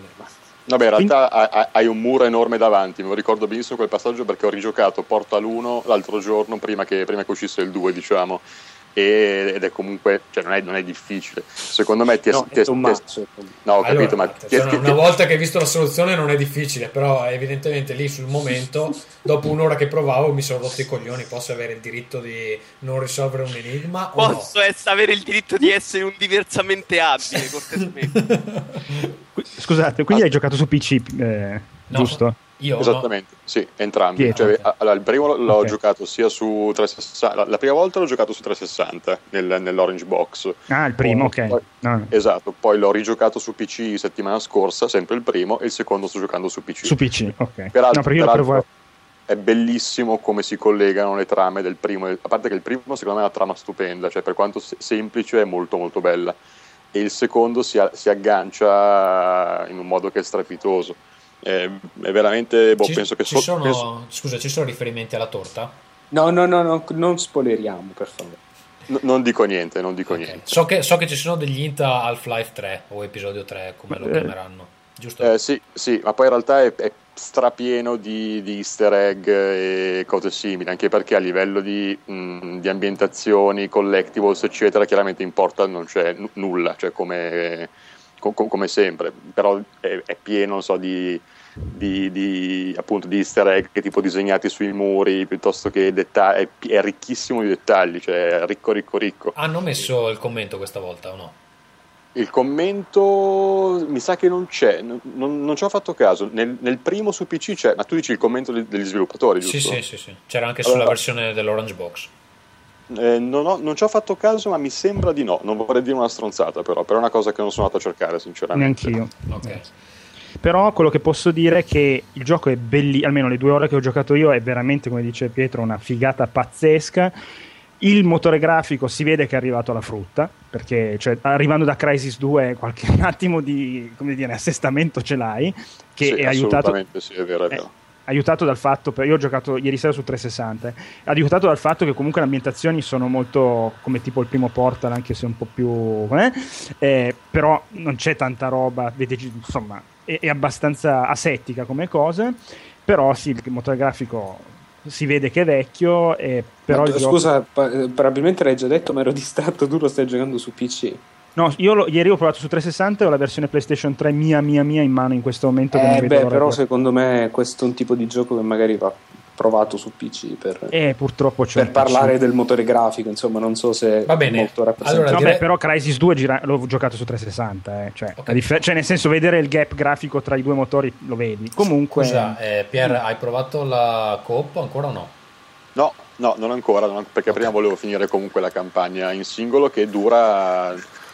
A quanto, a quanto ho letto in giro non molto più del primo, però cioè, se, se rimane così densa e di qualità così alta a me stanno benissimo anche quattro ore, cioè non è assolutamente un problema. No, in realtà credo che duri addirittura dieci dodici ore, non so se è compresa anche quella coop, però... No, che... non penso, non penso, mi sembra di aver letto comunque tra le quattro e le sei ore, quindi diciamo un, un po' più lungo del primo Portal. Okay, perché ho letto, ho letto la recensione di Teocrazia, eh, una, un, una persona, è stato anche con noi in un episodio di Rincast, eh, che scrive su video game punto it, mi pare che si chiami adesso, era sì. l'ex, l'ex Next Game, e mi pare che diceva intorno alle otto dieci almeno, eh, non, so, non so però appunto se metta dentro anche la, la coop. Um, allora sarebbe, no, sarebbe molto... le recensioni, scusa, le recensioni parlano di nove ore per il singolo e quattro per il coop, ah, okay. separate, ok, quindi un bel, po', un bel po' di roba.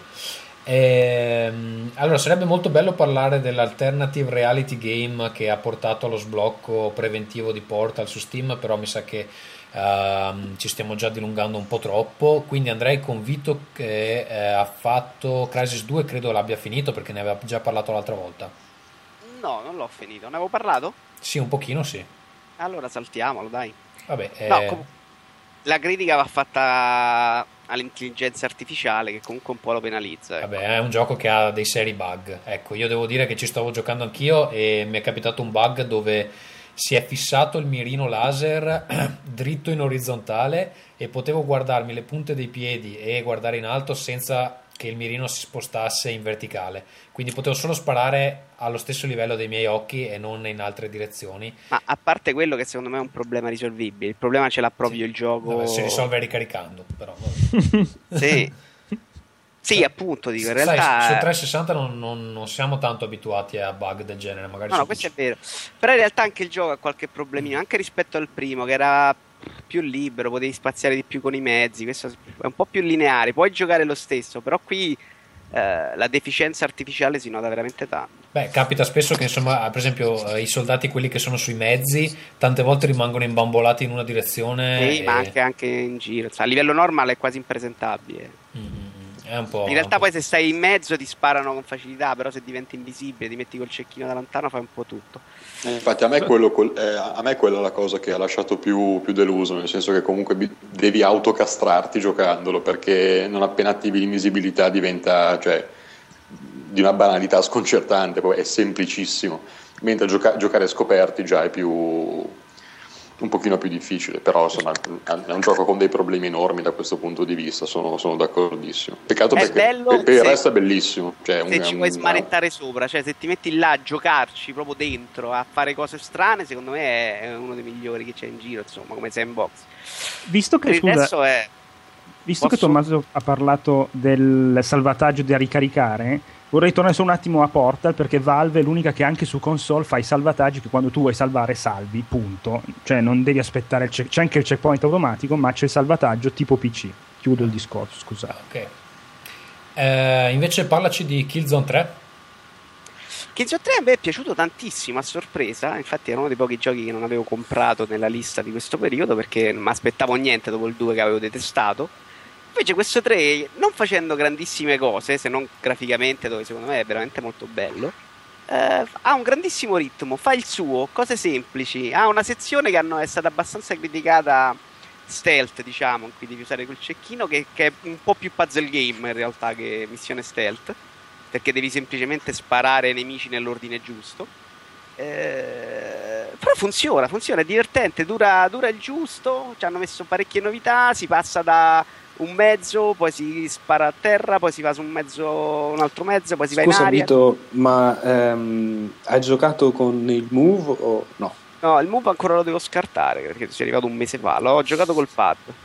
Okay. Come, come ti pare il, il diverso, eh, sai che il due aveva un po' questa pesantezza nei movimenti.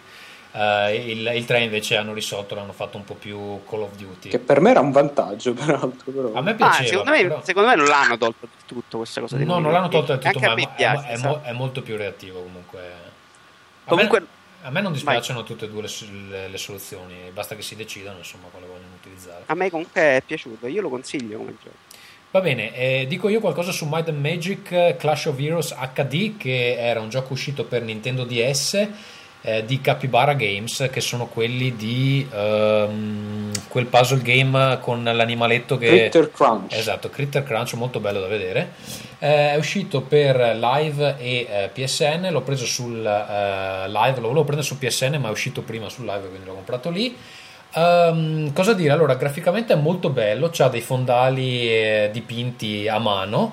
Eh, noto che il trecentosessanta ha dei grossi problemi con il due D, ehm, infatti ci sono caricamenti fra una schermata e l'altra lunghissimi, e questo era un problema che si vedeva anche in quel reboot di Contra che si è visto recentemente, che mi pare si chiami eh, Hardcore Uprising. Eh, non c'è scritto Contra da nessuna parte, ma in realtà è, una, è un reboot di Contra. E, mh, allora è un, una specie di Uh, puzzle game sulla scia di Puzzle Quest, nel senso misto a R P G.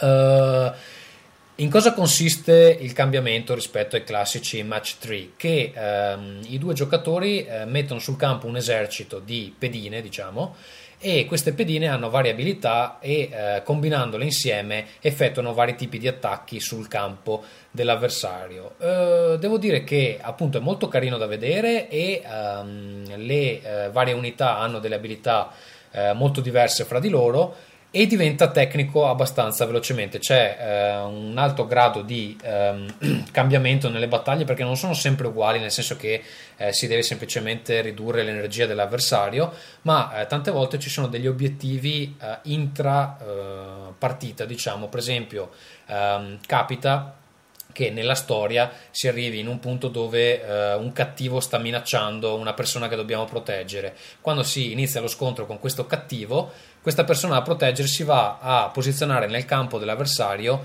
e si muove avanti e indietro, e il nostro obiettivo è, mentre attacchiamo l'avversario, cercare di non colpire questo deficiente che continua a muoversi da una parte all'altra della, della, del, del campo. Sembra molto divertente, detto così. No, è veramente, è veramente interessante, le partite sono varie, i, eh, non so se, se, se avete giocato Puzzle Quest, anche in Puzzle Quest c'erano delle variazioni ogni tanto che, eh, rispetto al, al, al puzzle principale, cioè eh, invece di eh, togliere gli acca pi dell'avversario bisognava magari eh, finire lo stage accoppiando tutte ehm, tutte le gemme senza lasciarne nemmeno una o cose del genere. Anche in questo caso vengono riproposte. Tra l'altro il gioco credo sia lunghissimo perché eh, ci sono cinque fazioni mi pare, e ho giocato sei ore, devo ancora finire la campagna della prima, e eh, c'è il multiplayer eh, sia online sia eh, offline, quindi mh, dategli un'occhiata, costa milleduecento punti e eh, secondo me è una delle migliori uscite sotto il profilo puzzle game eh, sul live in questo momento.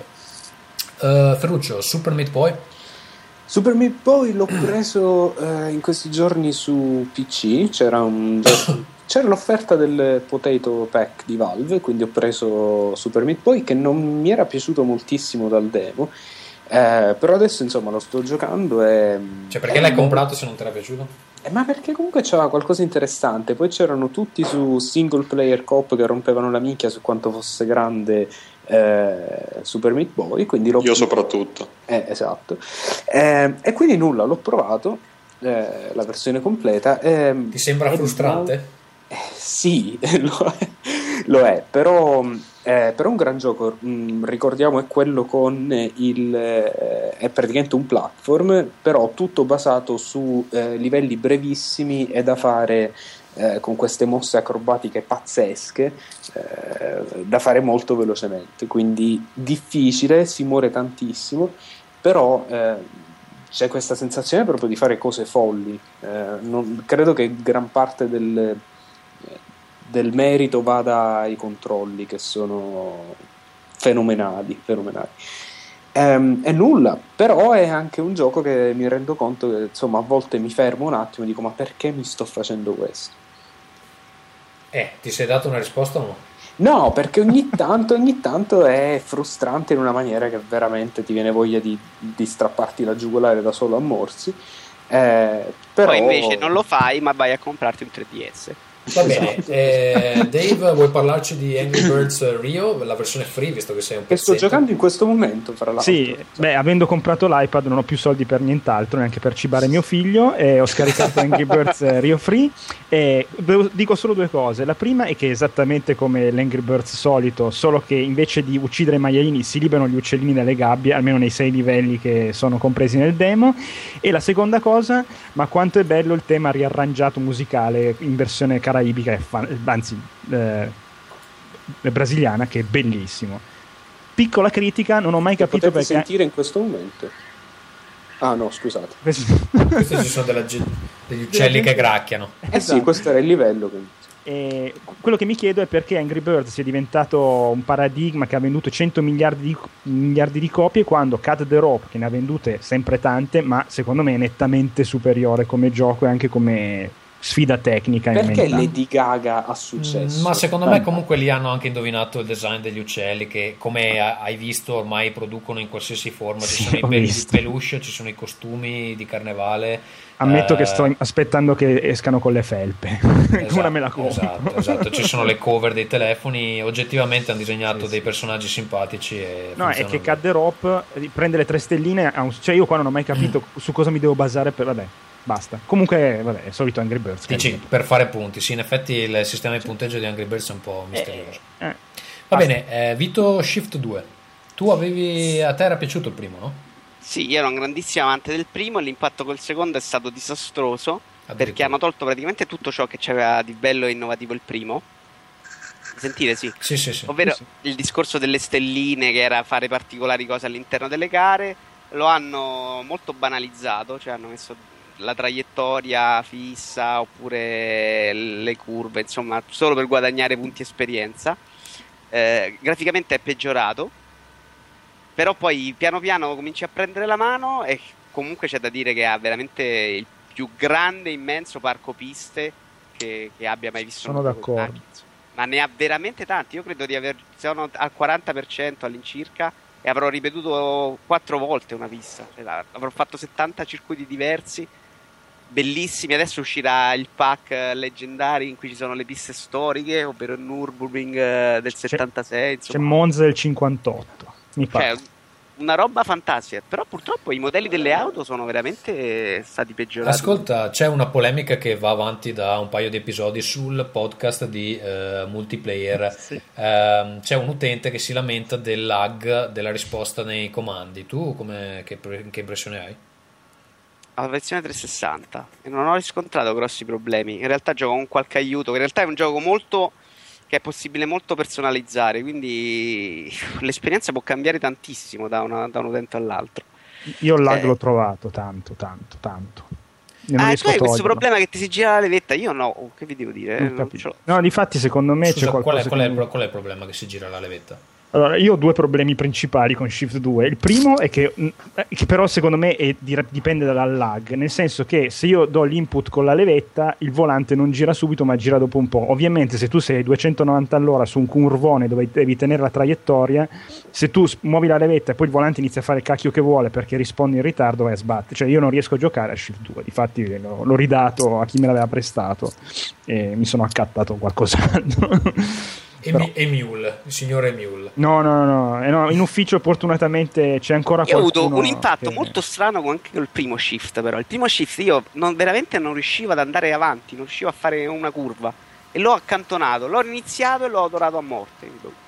Anzi, se il mio collega mi ascolta probabilmente prenderà Operation Flashpoint, eh, quello nuovo, e quindi... Va bene, eh, Pierre, vuoi, vuoi, vuoi dire due parole tu su Sword and Sorcery che stiamo giocando, credo anche io e Dave?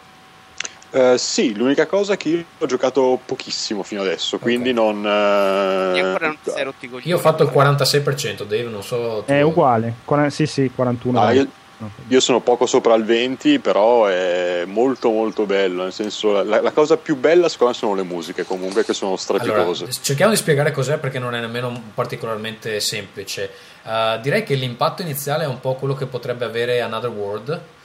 Uh, c'è un po' questa grafica stranissima che è pixellosa um, se vista da vicino, però l'immagine si può allargare e diventa più, non dico un dipinto, ma um, diciamo che lo stile grafico è molto particolare e quello che all'inizio può sembrare una grafica povera in realtà è uno stile uh, ben preciso, secondo me eccezionale. Um, è una specie di avventura. È molto strano da descrivere perché non ho mai giocato un gioco del genere, dove si controlla questo eroe. Ci sono anche delle citazioni, a me all'inizio ha ricordato un po' Zelda, ehm, che allora c'è questo eroe che si chiama eh, The Shittian, che va alla ricerca di eh, un triangolo dorato, e qui richiama un po' eh, Link eccetera, che si chiama, come si chiama il triangolo de... uh, uh, The Golden uh, Tri... Trigonometra Trigon, roba... Trigon The Golden Trigon, esatto, qualcosa una, una roba del genere, aspetta con l'accento e, um, e niente, si gira per queste schermate um, molto molto belle, molto uh, di, di grande atmosfera, diciamo, incontrando dei personaggi e iniziando a dialogare con, con loro, ma ehm, i dialoghi sono riportati con uno stile di scrittura particolarmente ehm, efficace. Mi sentite? Sì, sì, sì. sì, okay. sì, sì, sì. E ehm, cosa bisogna fare? È difficile da dire perché eh, secondo me eh, ha un po' un, l'impatto appunto che ha Another World, dove eh, in realtà non è che ci siano molte cose da fare, è più l'insieme dell'esperienza che... Sì, Tommaso, ma si combatte, si uccidono i mostri, che mm, si fa? No, cioè sì, ma anche no. Cioè ho, fa- ho fatto il quarantasei per cento, ho fatto due combattimenti, credo. Diciamo ah, combattimenti pure ci che sono. Può essere un gioco che può annoiare a morte. A, a, Vito, a Vito non è piaciuto. Um, io l'oggi ho riprovato a giocarlo due secondi, mi continua a piacere tantissimo l'atmosfera, però ha delle bellissime musiche, infatti la, la colonna sonora è in vendita su uh, iTunes, io l'ho comprata a sette e novanta. Allora, cosa bisogna fare? All'inizio bisogna andare alla ricerca di questo eh, triangolo dorato disceso dal cielo e um, per um, capire dov'è l'ubicazione di questo triangolo bisogna andare a recuperare un libro. Allora, quello che si fa è che si incontra un pastore, questo pastore ti porta in giro per queste schermate dove non succede assolutamente un cazzo, si gira e basta per queste schermate e si entra in una specie di caverna eh, a forma di testa umana. Si entra in questa caverna, si percorrono un po' di corridoi eccetera, si arriva a recuperare questo libro. Una volta recuperato il libro, questo libro permette di leggere nella mente degli altri personaggi e iniziano ad aggiungersi degli elementi di gameplay. Io mi fermerei qua se non racconti sì, tutto. Infatti, non spoilerate, non spoilerate. No. E poi per uh, proseguire nell'avventura, diciamo, ci sono degli, degli enigmi da risolvere E il modo in cui funzionano gli enigmi è abbastanza diverso da quello solito, perché sostanzialmente ti lasciano da solo in una schermata e tu devi capire come si attivano uh, dei particolari uh, meccanismi, diciamo, per sbloccare uh, la scena successiva. Però non ti danno indicazioni di nessun tipo, quindi tu devi guardarti in giro, iniziare a toccare le cose e vedere che tipo di reazioni hanno. Quindi e... scusa, scusa il paragone è un pochino, mi viene in mente quelli che facevano, come si chiama, Samorost a Manita Design, no? Sì, sì, quelli che hanno fatto anche a Machinarium, credo. Eh sì, esatto. Sì, ma è, è più legato alla musica. Per esempio, ogni volta che tocchi qualcosa che ha a che fare con l'enigma si producono dei suoni particolari, quindi capisci che sei sulla strada giusta. E poi eh, toccando le, le cose nel, nel giusto ordine, eccetera, crea una specie di melodia che ti, ti fa proseguire. Comunque è, è difficilissimo da spiegare perché ha veramente un'atmosfera particolare. Io ve lo consiglio, costa tre e novantanove euro, bellissima colonna sonora, eh, stile di... Um, grafico molto interessante e eh, scrittura estremamente bella. I combattimenti funzionano in maniera particolare perché bisogna girare l'iPad di lato e um, diventa un po' come quei uh, Dragon Quest vecchi dove c'era la visuale in prima persona e i mostri uh, di fronte, non so se avete presente, e um, si combatte uh, seguendo una sorta di ritmo. Comunque insomma, dovete vederlo in movimento, almeno guardatevi dei video su YouTube perché è veramente un'esperienza strana. Vito, perché a te non sta piacendo? Perché annoia, semplicemente. Lo trovo molto bello da vedere ma poco da giocare, insomma. Noto adesso che è uscito finalmente anche per iPod e iPhone, sì, ed tra, è diventato universale. Eh, esatto, credo che sia la stessa applicazione. Sì, sì, sì, sì. sì, è uscito prima per iPad che è diventata adesso per iPhone, no? Sì, sì, sì, sì. Oggi credo. Oggi. Sì, peraltro eh, costa un euro di meno quanto l'abbiamo pagata noi, assolutamente. Maledetti. Fa vedere. Ah no, c'ho scritto aggiorna, non... Non no, ce l'ho il prezzo. Tra, tra l'altro, ultima cosa che dico, poi passiamo alla uh, posta. Uh, devo dire che a questa atmosfera contribuisce anche il fatto che c'è una specie di G-Man uh, di Half-Life, non so, che, che vi guida nell'avventura, che vi introduce un po' alle gesta di questo Scythian e uh, ogni tanto vi dice anche quando è il momento di fare una pausa e vi dice adesso basta, smettete di giocare, non mi rompete i coglioni, tornate domani. Il che, il che, il che contribuisce, contribuisce abbastanza un po' che a metà fra Nintendo e Tommaso, a questo senso di straniamento. Esatto, quindi provatelo, se è uscito anche su iPhone eh, sicuramente mh, più gente potrà, potrà provarlo. Uh, direi di andare con la posta a questo punto. Sì, eh, Tommaso, posso aggiungere su una sì. cosa su Sword and Sorcery? Non so se hai guardato i credits, ma il gioco è stato finanziato, penso anche in modo abbastanza corposo, da un ente pubblico canadese. Cioè, giusto per far vedere che... che Gioventù so- ribelle. Esatto. Mamma mia. Che comunque ogni tanto con i soldi pubblici si possono anche fare delle cose decisamente interessanti. In Canada però, purtroppo. Eh, ov- ovviamente sì, ovviamente sì. Va bene, andiamo con la posta.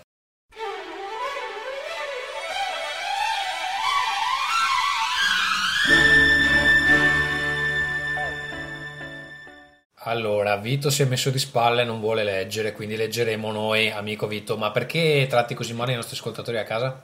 No, non è per ascoltatori, sto crollando fisicamente, ragazzi. Eh, non ha più, non ha più il fisico. Allora, non c'ho più il fisico. Antonio T ci scrive: cari amici di Rincast, un piccolo appunto per Tommaso. Se mi dai di nuovo del membro, non uso questa parola a caso, del P D L, nella puntata regolare quarantaquattro, quando ringrazi i donatori, mi costringi a farti la prossima donazione in modellini del Duomo di Milano, con modalità che sono certo non farai fatica a immaginare. Ah, non abbiamo nominato Berlusconi in questa puntata, no, vogliamo infatti, salutarlo? Salutiamo, salutiamo il Presidente del Presidentissimo. Consiglio. Esatto. Non abbiamo neanche nominato Outcast. No, infatti vorrei dire, eh, amico Andrea Maderna, Outcast merda. No. Eh, ricordiamo che è sempre parte anche del Tentacolo. Sì, no, poi, esatto, sì, è giusto, però io non voglio insultare il Tentacolo, voglio Bravo. insultare solo Outcast. Anche se Andrea Maderna dice Rincast merda anche sul Tentacolo. Bisogna, questo è vero, effettivamente. Bisogna, però salutiamo Andrea che partecipa a Players e quindi merita il nostro rispetto. Uh, e anche gli altri membri del, di Outcast e, e del Tentacolo che tutti quanti scrivono su Player. Da quando è diventato così diplomatico, Tommaso? Scusate. No, vabbè, da quando ho degli interessi in tu, in tu, ho le mani un po' dappertutto. Va bene. Dicevo, scherzi a parte, siete stati fin troppo gentili per il vostro standard, quindi vi ringrazio per canzoni e risposte. Pronto, non ci rimane male, dai. E smetto di rompere i coglioni. Ciao, alla prossima, Antonio. Grande Antonio che smette di rompere i coglioni. Andrea Segato. Vota Antonio, Ferruccio... vota Antonio, vota Antonio. Ferruccio, vuoi, scrivere, vuoi leggere tu? Sì, ciao ai tre speaker di Rincast. Speaker sembra un po' che qualcun altro ci scrive i testi. No? Comunque, attendo con curiosità il, pare- il parere di Gatsu, ma anche di Vito e di Ferruccio, qualora lo abbiano giocato anch'essi, su Dragon Age due. Ho sentito nello scorso episodio che l'hai già comprato e siccome mi sono trovato tempo addietro in accordo quasi completo con le tue osservazioni sull'Origins, preferisco ascoltare le tue impressioni prima di spendere quarantanove euro per questo ne secondo titolo. Ne ha pure già parlato per circa quarantacinque sì, perché... ore. Sì, infatti, o... non la finiva più. No, ho l'impressione che questa mail sia precedente al precedente episodio. Anche quindi noi forse abbiamo la stiamo leggendo. Chiederti di parlare di Dragon Age due dopo la puntata scorsa. No, no, no, non ho proseguito un granché, sono arrivato all'inizio dell'atto due e basta. Eh, io intanto sto guardando la, l'email eh, è leggermente lunghissima, ragazzi. Eh, vabbè, insomma, chiedeva, gli dice che gli piace il background, eh. che ha apprezzato alcuni escamotage come il fatto di svolgere particolari missioni per sbloccare le skill e specializzazioni, un aspetto sul quale ti chiedo di soffermarti è l'effettiva difficoltà e complessità dei combattimenti di questo Dragon Age due. Uh, a me la gente ti scrive per sentirsi meno in colpa, esatto, quando non riesce a fare un gioco. A difficoltà normale nella demo ero più interessato a seguire le piroette da circense del mio mago piuttosto che preoccuparmi di attivare particolari strategie. Allora, eh, in questo senso ti posso dire, Andrea, che a normale, se imposti bene le tattiche, non fai fatica quasi in nessun caso. Finora mi è capitato praticamente un combattimento solo dove sono dovuto sono morto un paio di volte contro un drago, quindi nemmeno contro un nemico normale.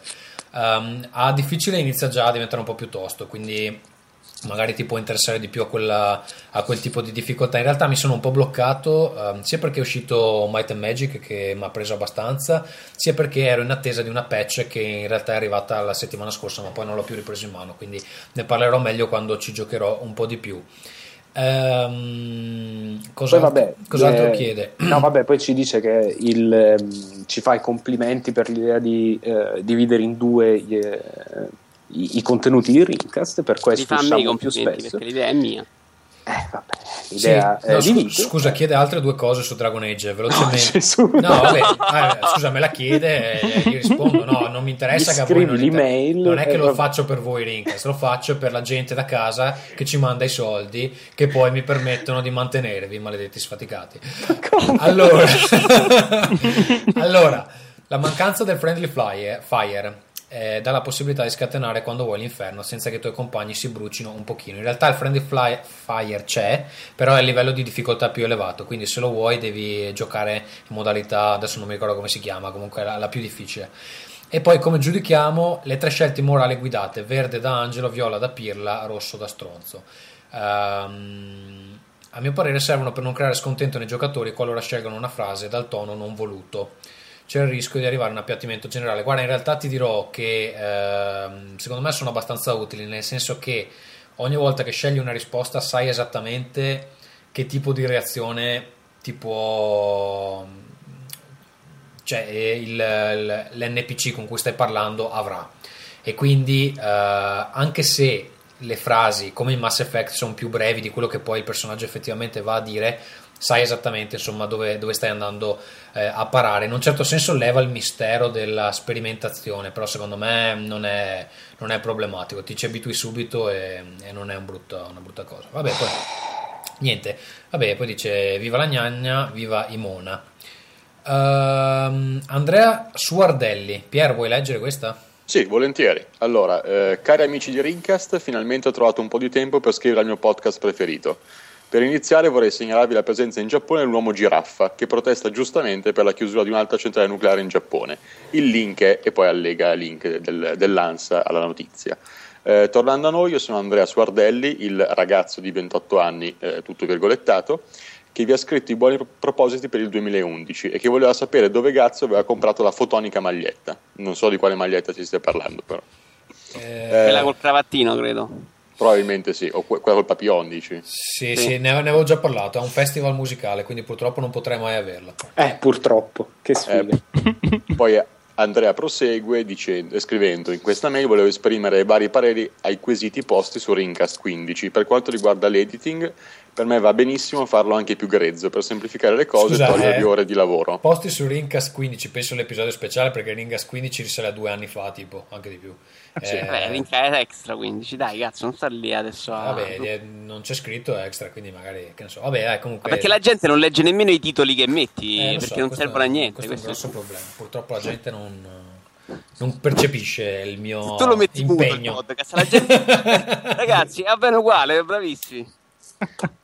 Comunque scriveva eh, per me va benissimo farlo anche più grezzo per semplificare le cose e togliervi ore di lavoro, tra parentesi, anche se il lavoro sporco lo farà sicuramente solo Gazzo. Almeno in effetti, viene riconosciuto, ha ragione eh. Eh, per la formula credo... arriva a dire io e Ferruccio siamo ospiti in questo posto, però vabbè. Per la formula credo che l'idea di Vito possa essere un buon compromesso per smaltire la posta in eccesso. Grazie ancora per le splendide ore spassose, Andrea Suardelli. Okay. Ah, che, me- che mail eh, non dolce. Non c'è nessuna, nessuna domanda, non c'è niente. Poi ci scrive Flame che abbiamo deluso e abbiamo deluso anche la sua progenie quest'oggi non cantando. Ci ha mandato addirittura due email lunghissime. Ah, Flame, ma non c'è un cazzo da fare a casa. Flame, allora, io ti difendo eh, anche se mi dai allora, del debole. Dice, però intanto, Gazzo, perché è diminuito l'alcol durante le registrazioni? Come vedi, ah, oggi Flame, ci ha messo in paro. Oggi, oggi vi ho consigliato anche un grande cocktail creato da me. Uh, il tuo fisico si è assuefatto eh, e temi un coma etilico se aumenti, no? Quindi, come hai visto, um, sono ancora in grado di bere. Ferruccio, perché non riesci a tenere testa Gazzo e Vito come ha fatto Luigi Marrone, al punto da lasciarli senza risposte. Poi su Outcast... Io non prendo, no, scusate, io non prendo lezioni dal signor Luigi Marrone. Eh? Eh? Poi quella ah, sera Luigi eri, Marrone eri... mi ha dato la persona del popolo, vogliamo dire Luigi Marrone merda. Lui dice che su Outcast merda, Luigi si fa mettere sotto da Andrea Maderna merda, prova a sostituirlo. Quindi tu, per proprietà transitiva, tu e Vito vi fate mettere sotto da Andrea Maderna. Dici, eh, devo parlarne con lui, vediamo cosa dirà. Eh, qualche post fa su singleplayercoop punto com ti sei definito fighetto finto alternativo. Gradirei la recensione di alcuni titoli finti originali di Gameloft come Secret of Babbuino Island, Demon Gay Cry e Richard Gear of War Vito. No, Richard Gear of War non c'è nessun punto. Non so cosa dire, andiamo avanti. Andiamo avanti. Vito, esistono libri ispirati ai videogiochi o in generale sui Space Marines che valgono almeno un punto e virgola di Fanteria dello Spazio di Ayn Lane?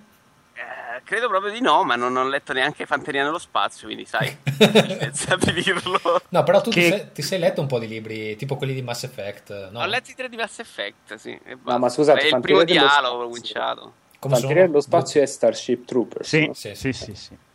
Eh, c'è gente che ama quel libro in maniera proprio carnale. Non toccare il film, che è bellissimo. Anche il film la gente ama in modo carnale, che è una mezza minchiata. Eh sì, esatto. Fa un po' ridere, penso. Esatto.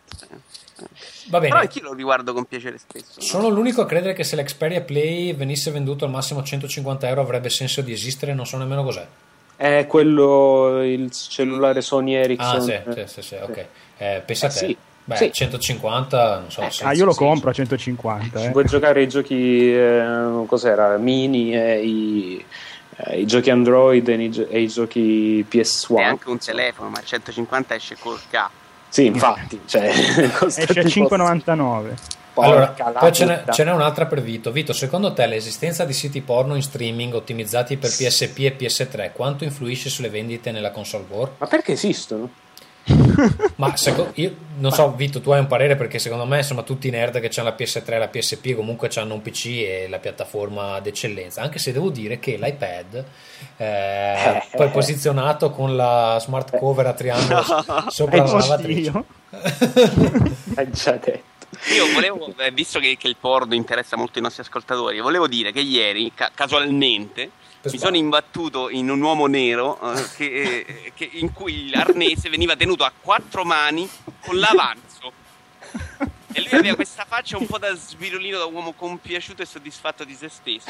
Eh, eh beh, insomma, sai com'è. È un bel ricordo. Scusa, quattro Vito, mani con l'avanzo, signori. No. Scusa, ma il sito che avevi consigliato una puntata o due puntate fa funziona sull'iPad o no? Quello con i vegetali. Io vado ancora molto a fantasia, io scherzo eh. quando... Peccato. Sì, lui eh, ha, si fa tutti i film mentali, non è che c'ha dei riferimenti reali. Va bene, sì, comunque sì, poi Flame evidentemente gli mancavamo tantissimo perché ci ha mandato un'altra email. Ciao c'è... Flame. Ciao di nuovo Flame, ma porca puttana, non lavora. Flame no? Paga, però lascialo in pace. Bene, Flame paga, può mandarci quanto me vuole. Oh. Esatto. Allora, ascoltando il podcast in autobus e vaporetto, Davide, se la smetti di andare in giro con quel cazzo di puntatore riesco anche a leggere, grazie. Allora, eh, nel tragitto casa-lavoro non ho minimamente notato peggioramenti senza l'editing audio. Anzi, anzi, madonna. Migliora.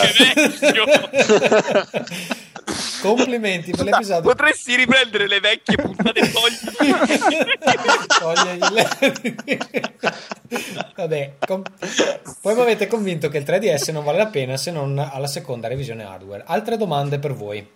Gnazzo, perché se uno dice Rincast merda non rispondi mai, forse dopo mesi, mentre se io critico Apple su un forum perché a parità di hardware i suoi portatili costano il triplo di un H P con Windows sette, o qualcuno definisce nabbi i portatori Eh, di mela perché incapaci di cogliere la differenza tra usabilità e appiattimento delle use cases alle specifiche cazzo funzionali, ma mannaggia la miseria, rispondi praticamente in tempo reale. Allora, caro Frame, ieri mi è esploso eh, il MacBook Pro da tremila euro, capirai che oggi... Infatti ragazzi, Tommaso non è più un fanboy Apple. No, infatti la, la mia eh, diciamo la mia fede in Apple purtroppo si è incrinata quando stamattina mi hanno detto che forse costa settecento euro sostituire la scheda grafica. No. Quindi, capirete signori che eh, d'ora in poi eh, anche per me Apple merda. La, la mia poi... si è incrinata quando ieri ho preso l'iPad due e non funzionava il touchscreen, cioè una cosa assurda, cliccavo, davo le botte sopra e non funzionava. Ma secondo cioè, me appunto dipende un po' dalla sporcizia delle tue dita. No, perché l'hanno toccata anche altre persone. Semplicemente ho dovuto spengere e riaccendere. Non si sa per quale motivo, ma il touchscreen era come disattivato. Questa era la tua prima uh, esperienza con l'iPad due, giusto? No, no, non era la prima. La mia prima esperienza con l'iPhone quattro è stata traumatica perché non, non sono riuscito a, a sincronizzarlo. Sono dovuto, dopo centomila tentativi, sono dovuto andare al P C di mia sorella e lì ha funzionato. Scu- comunque, quanti dispositivi sei riuscito a dis- distruggere? Uh, elett- Dio, elettronici. Qualsiasi cosa io compro non funziona. Ma, vi- ma Vito, sbaglio, anche col primo iPad hai avuto dei problemi che tipo ti hanno eh, poi cambiato, cambiato al volo? L'ho giusto? Cambiato, esatto. Sì, sono andato ad andare alle postole e cambiarlo. No, ascolta, fai, fa, falli, falli comprare da qualcun altro, poi te lo danno, che così magari la sì, scrivi. Perché secondo me c'è uno che mi segue, che con la roba rotta aspetta dietro la cassa e me lo lancia quando arrivo io. Non è possibile. Va bene, eh, Vito da fanboy Apple, non negarlo, uno che sta sveglio di notte per prenotare l'iPad due. Puoi dimostra- io ho messo la sveglia, puoi dim- no. ah, anch'io. Puoi dimostrare che non è vero spiegando la differenza tra specifiche e use cases? Vabbè. Tra l'altro no, voglio dire che sto leggendo un libro su Steve Jobs, a proposito, molto interessante, in cui si spompina Steve Jobs dall'inizio alla fine. Non ah, la, non proprio lo... quello di cui avevamo è quello bisogno, nella, eh? testa, nella testa di Steve Jobs. Bravo, bravo, eh. È insopportabile il libro. L'ho appena, l'ho, no, l'ho appena visto sull'applicazione che mi hai consigliato. È insopportabile. Mamma mia ragazzi, no, non leggete sti libri. Va bene. Poi i videogiocatori fanboy Apple hanno sbroccato di brutto la notizia che la prossima conferenza della Mela si sovrappone alle tre. Dalla ePlay, fantomatica console Apple che ucciderà Microsoft, Sony e Nintendo, al signoraggio causato dalle scie chimiche ne ho sentite di ogni.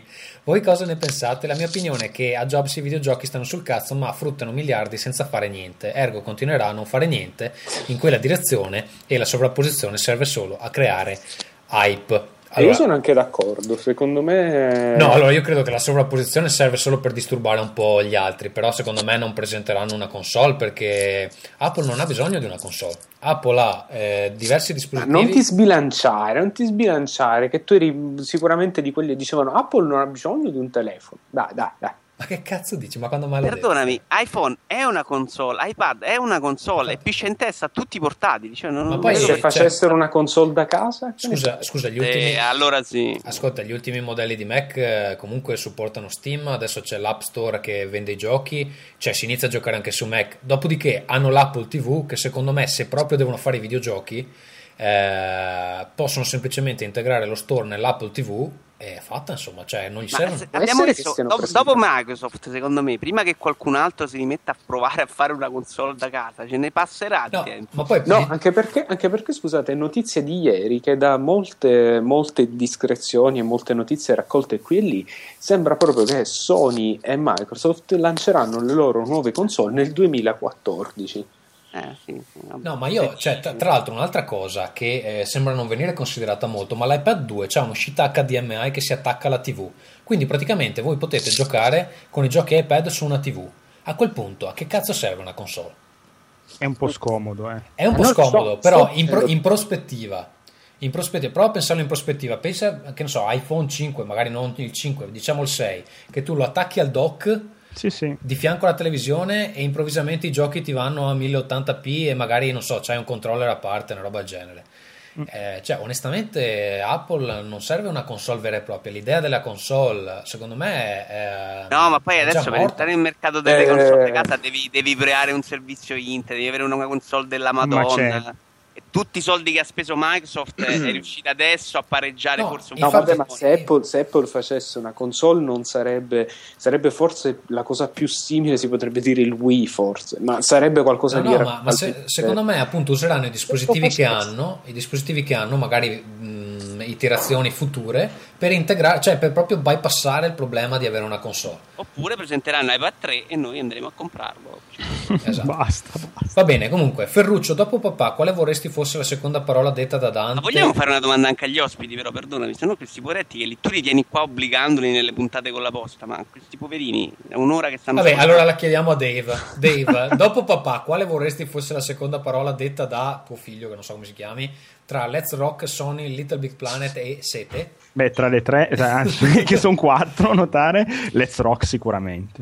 Ok. Vito? Eh, scusate, io avevo una risposta migliore, però io avrei detto ossidoriduzione, però va bene, sarebbe io, bello, eh, però se io voglio comprare una maglietta di Ramones a mio figlio, eh, la devo cercare grossa, giusta. Bravo, ottima scelta. Io vorrei chiedere anche una domanda a Pierre, vorrei fare una domanda a Pierre, cosa ne pensi del film di Boris? Non l'ho visto. Ma non ho visto, ma non ho visto, neanche, non ho visto neanche il telefilm, sinceramente, quindi non so di cosa parli. Boh, sono all'oscuro. Esatto. Tu, tu, tu Vito, cosa ne pensi, Vito, cosa ne pensi di Habemus Papam? Non l'ho ancora visto. Va bene. Però andrò. Beh, andrò. Ragazzi, è un grande podcast. E... Multi, multimediale, parliamo un po' di tutto. Vito, tu che sei per il mangiare... Aspetta, aspetta, Vito, tu che sei per il mangiare sano, adesso si parla di nutrizione, mi consiglieresti un ristorante lì in zona Roma dove fanno il maialino al latte arrosto, scusa, maialino da latte arrosto col miele su un letto di frutta, che qui in provincia di Venezia non ne trovo? Guarda, io non so che cazzo vuoi andare, però ti consiglio il ristorante di mio padre, che è l'Arcobaleno. C'è un lieve conflitto di interessi. Perché te lo consigliamo un altro? Va bene, Pier. Comunque, per... scusa, il maialino da latte arrosto è vietato dalla Convenzione di Ginevra, eh, questo bisogna dirlo. Soprattutto insomma, su un letto di frutta. Esatto. Che è anche vagamente gaio, secondo me, come piatto, però... Non vorrei insinuare niente. Il genere degli F P S, Pier, sembra sì. non saturarsi mai, ma eh, non solo... Non solo, ma molti giochi. Che cazzo è scritto? Non solo, ma molti giochi ah, per okay. vendere di più. È la virgola sbagliata. Si stanno codizzando, Call of Dutyzzando. Altri generi invece vengono segati via di cattiveria. Vedi vari Guitar Hero, Band, D J Hero, Hero. Non è che avremo un mercato fatto solo di giochini sugli smartphone ed F P S sulle console classiche, caro Pier? Lo avremo? No, nel senso, allora io... Vabbè. I vari Guitar Hero eccetera sono stati segati via banalmente perché hanno rotto i coglioni un po' tutti, nel senso io ero, ero appassionatissimo di, di rhythm game eccetera, però non, non posso negare come, la, come il genere abbia stu, stufato banalmente. Sì. Esatto, Stai esatto. Sto frantumando i testicoli, puoi dirlo in questo podcast, che è un podcast delle libertà. E infatti eh, possiamo anche chiamarci P D L, podcast delle libertà, pensa che bello. Esatto, puoi anche andare con le minorenni in questo podcast. E nessuno ti dice un cazzo, esatto. Però insomma, per quanto riguarda invece la proposta su console, diciamo casalinghe, non mi sembra che ci siano solo F P S, cioè anzi, nel senso, non mi vengono in mente altri periodi storici con una varietà bravo, come questa. Bravo. Cioè, tanto chiaramente, ma... c'è L A noir, noir, noir. Direi che è un nuovo genere, signori. Chiaramente. Che poi sarebbe? Vuoi descrivercelo? No, vuoi, da- vuoi dargli un nome? Anzi. È un investigativo. Ok, no, pensavo ti volevo un po' più spumeggiante, ma invece non hai colto la palla al balzo. Ferruccio, l'imminente sì. arrivo di N G P ha fatto abbassare il prezzo di P S P, nel, secondo, nel caso scenda a cento euro. Avete almeno cinque titoli da consigliarmi o tanto vale lasciarlo sullo scaffale e aspettare che l'N G P cali di prezzo? Cioè aspettare tipo tre anni perché l'N G P ancora manco si sa quando uscirà. Eh, dunque, cinque titoli. Allora, Little Big Planet P S P è, eh, manco a dirlo, molto bello. Um, Patapo Eh, due o tre o il cazzo che te pare, eh, Locoroco, poi c'è Crash, il Silent Hill, che era molto bello, c'è, sì, c'è anche Crash che è un bel Silent Hill, lo Shattered Memories o lo Zero? Lo Shattered Memories. Shatter. Okay. E poi c'è anche, no, a me no, no, Shattered Memories era quello che è simile per Wii, quello uguale, sì, a Wii, sì, sì. No, no, quello, quello prima era eh, lo Zero, allora. Ah, vabbè, insomma, quello che sia, ehm... dopodiché anche Killzone. A me Killzone, secondo me Killzone su P S P è un giochino che è stato sottovalutato. A me era piaciuto molto Chain of Olympus, God of War, eh, anche il, il secondo non l'ho giocato. Sì. No, era Exit, carino. Vai su Metacritic, metti in ordine di, di voto e vedi più o meno quali sono i migliori. Ma perché Io... consigli Metacritic, che ogni puntata diciamo che Metacritic è vabbè, il male? Merda, ma eh, per vedere più o meno quali sono i giochi meritevoli, va bene. Sei un ipocrita. Per me. Aggiungo anche Metal Gear Solid Peace Walker, che è molto bello secondo me. È un Metal Gear divertente, il che è già qualcosa secondo me. È già un grandissimo è, già, è già un buon risultato. Punto di partenza. Va bene, poi perché basta, fare basta un... con Flame. Dai, dai, dai. Sì, basta Flame, hai rotto i coglioni. Ciao Flame, non ci chiedere più canzoni, però mandaci ancora soldi, grazie. Enrico Zulianello. Carissimo trio lescano, mi sgorgano parole di ammirazione ogni qualvolta mi accingo ad ascoltare le vostre futili e meno futili discussioni sul dorato mondo dei videogiochi. Gazzu, l'avvinazzato Deux ex machina del programma, forte con i deboli, debole con i forti. La sua rinomata calma e comprensione lo rendono un leader buono, meticoloso, con la dote di saper dare la carezza e nel contempo il calcio nelle palle nei momenti in cui crede nello strumento didattico. Ferruccio, il corrispettivo italiano di Tom Bradford, al motto di Every Sperm is Sacred, si immola verso la causa demografica scandinava grazie a sostanze naturali che gli conferiscono una fisicità degna del miglior Barbapapà. In natura non manca l'amica son- in natura non manca l'amico sonaro di turno da poter pungolare a proprio piacimento. In mancanza di un'infezione di gonorrea si può trovare un conforto verso gli spunti e le discussioni di tale individuo. E mica cazzo, direi. Vito Iovara, noncurante dei problemi che la zoofilia possa comportare in ambito sociale, vedi episodio di allagamento, egli è il tetromietietore della merda che alberga in ogni possibile forma di silicio.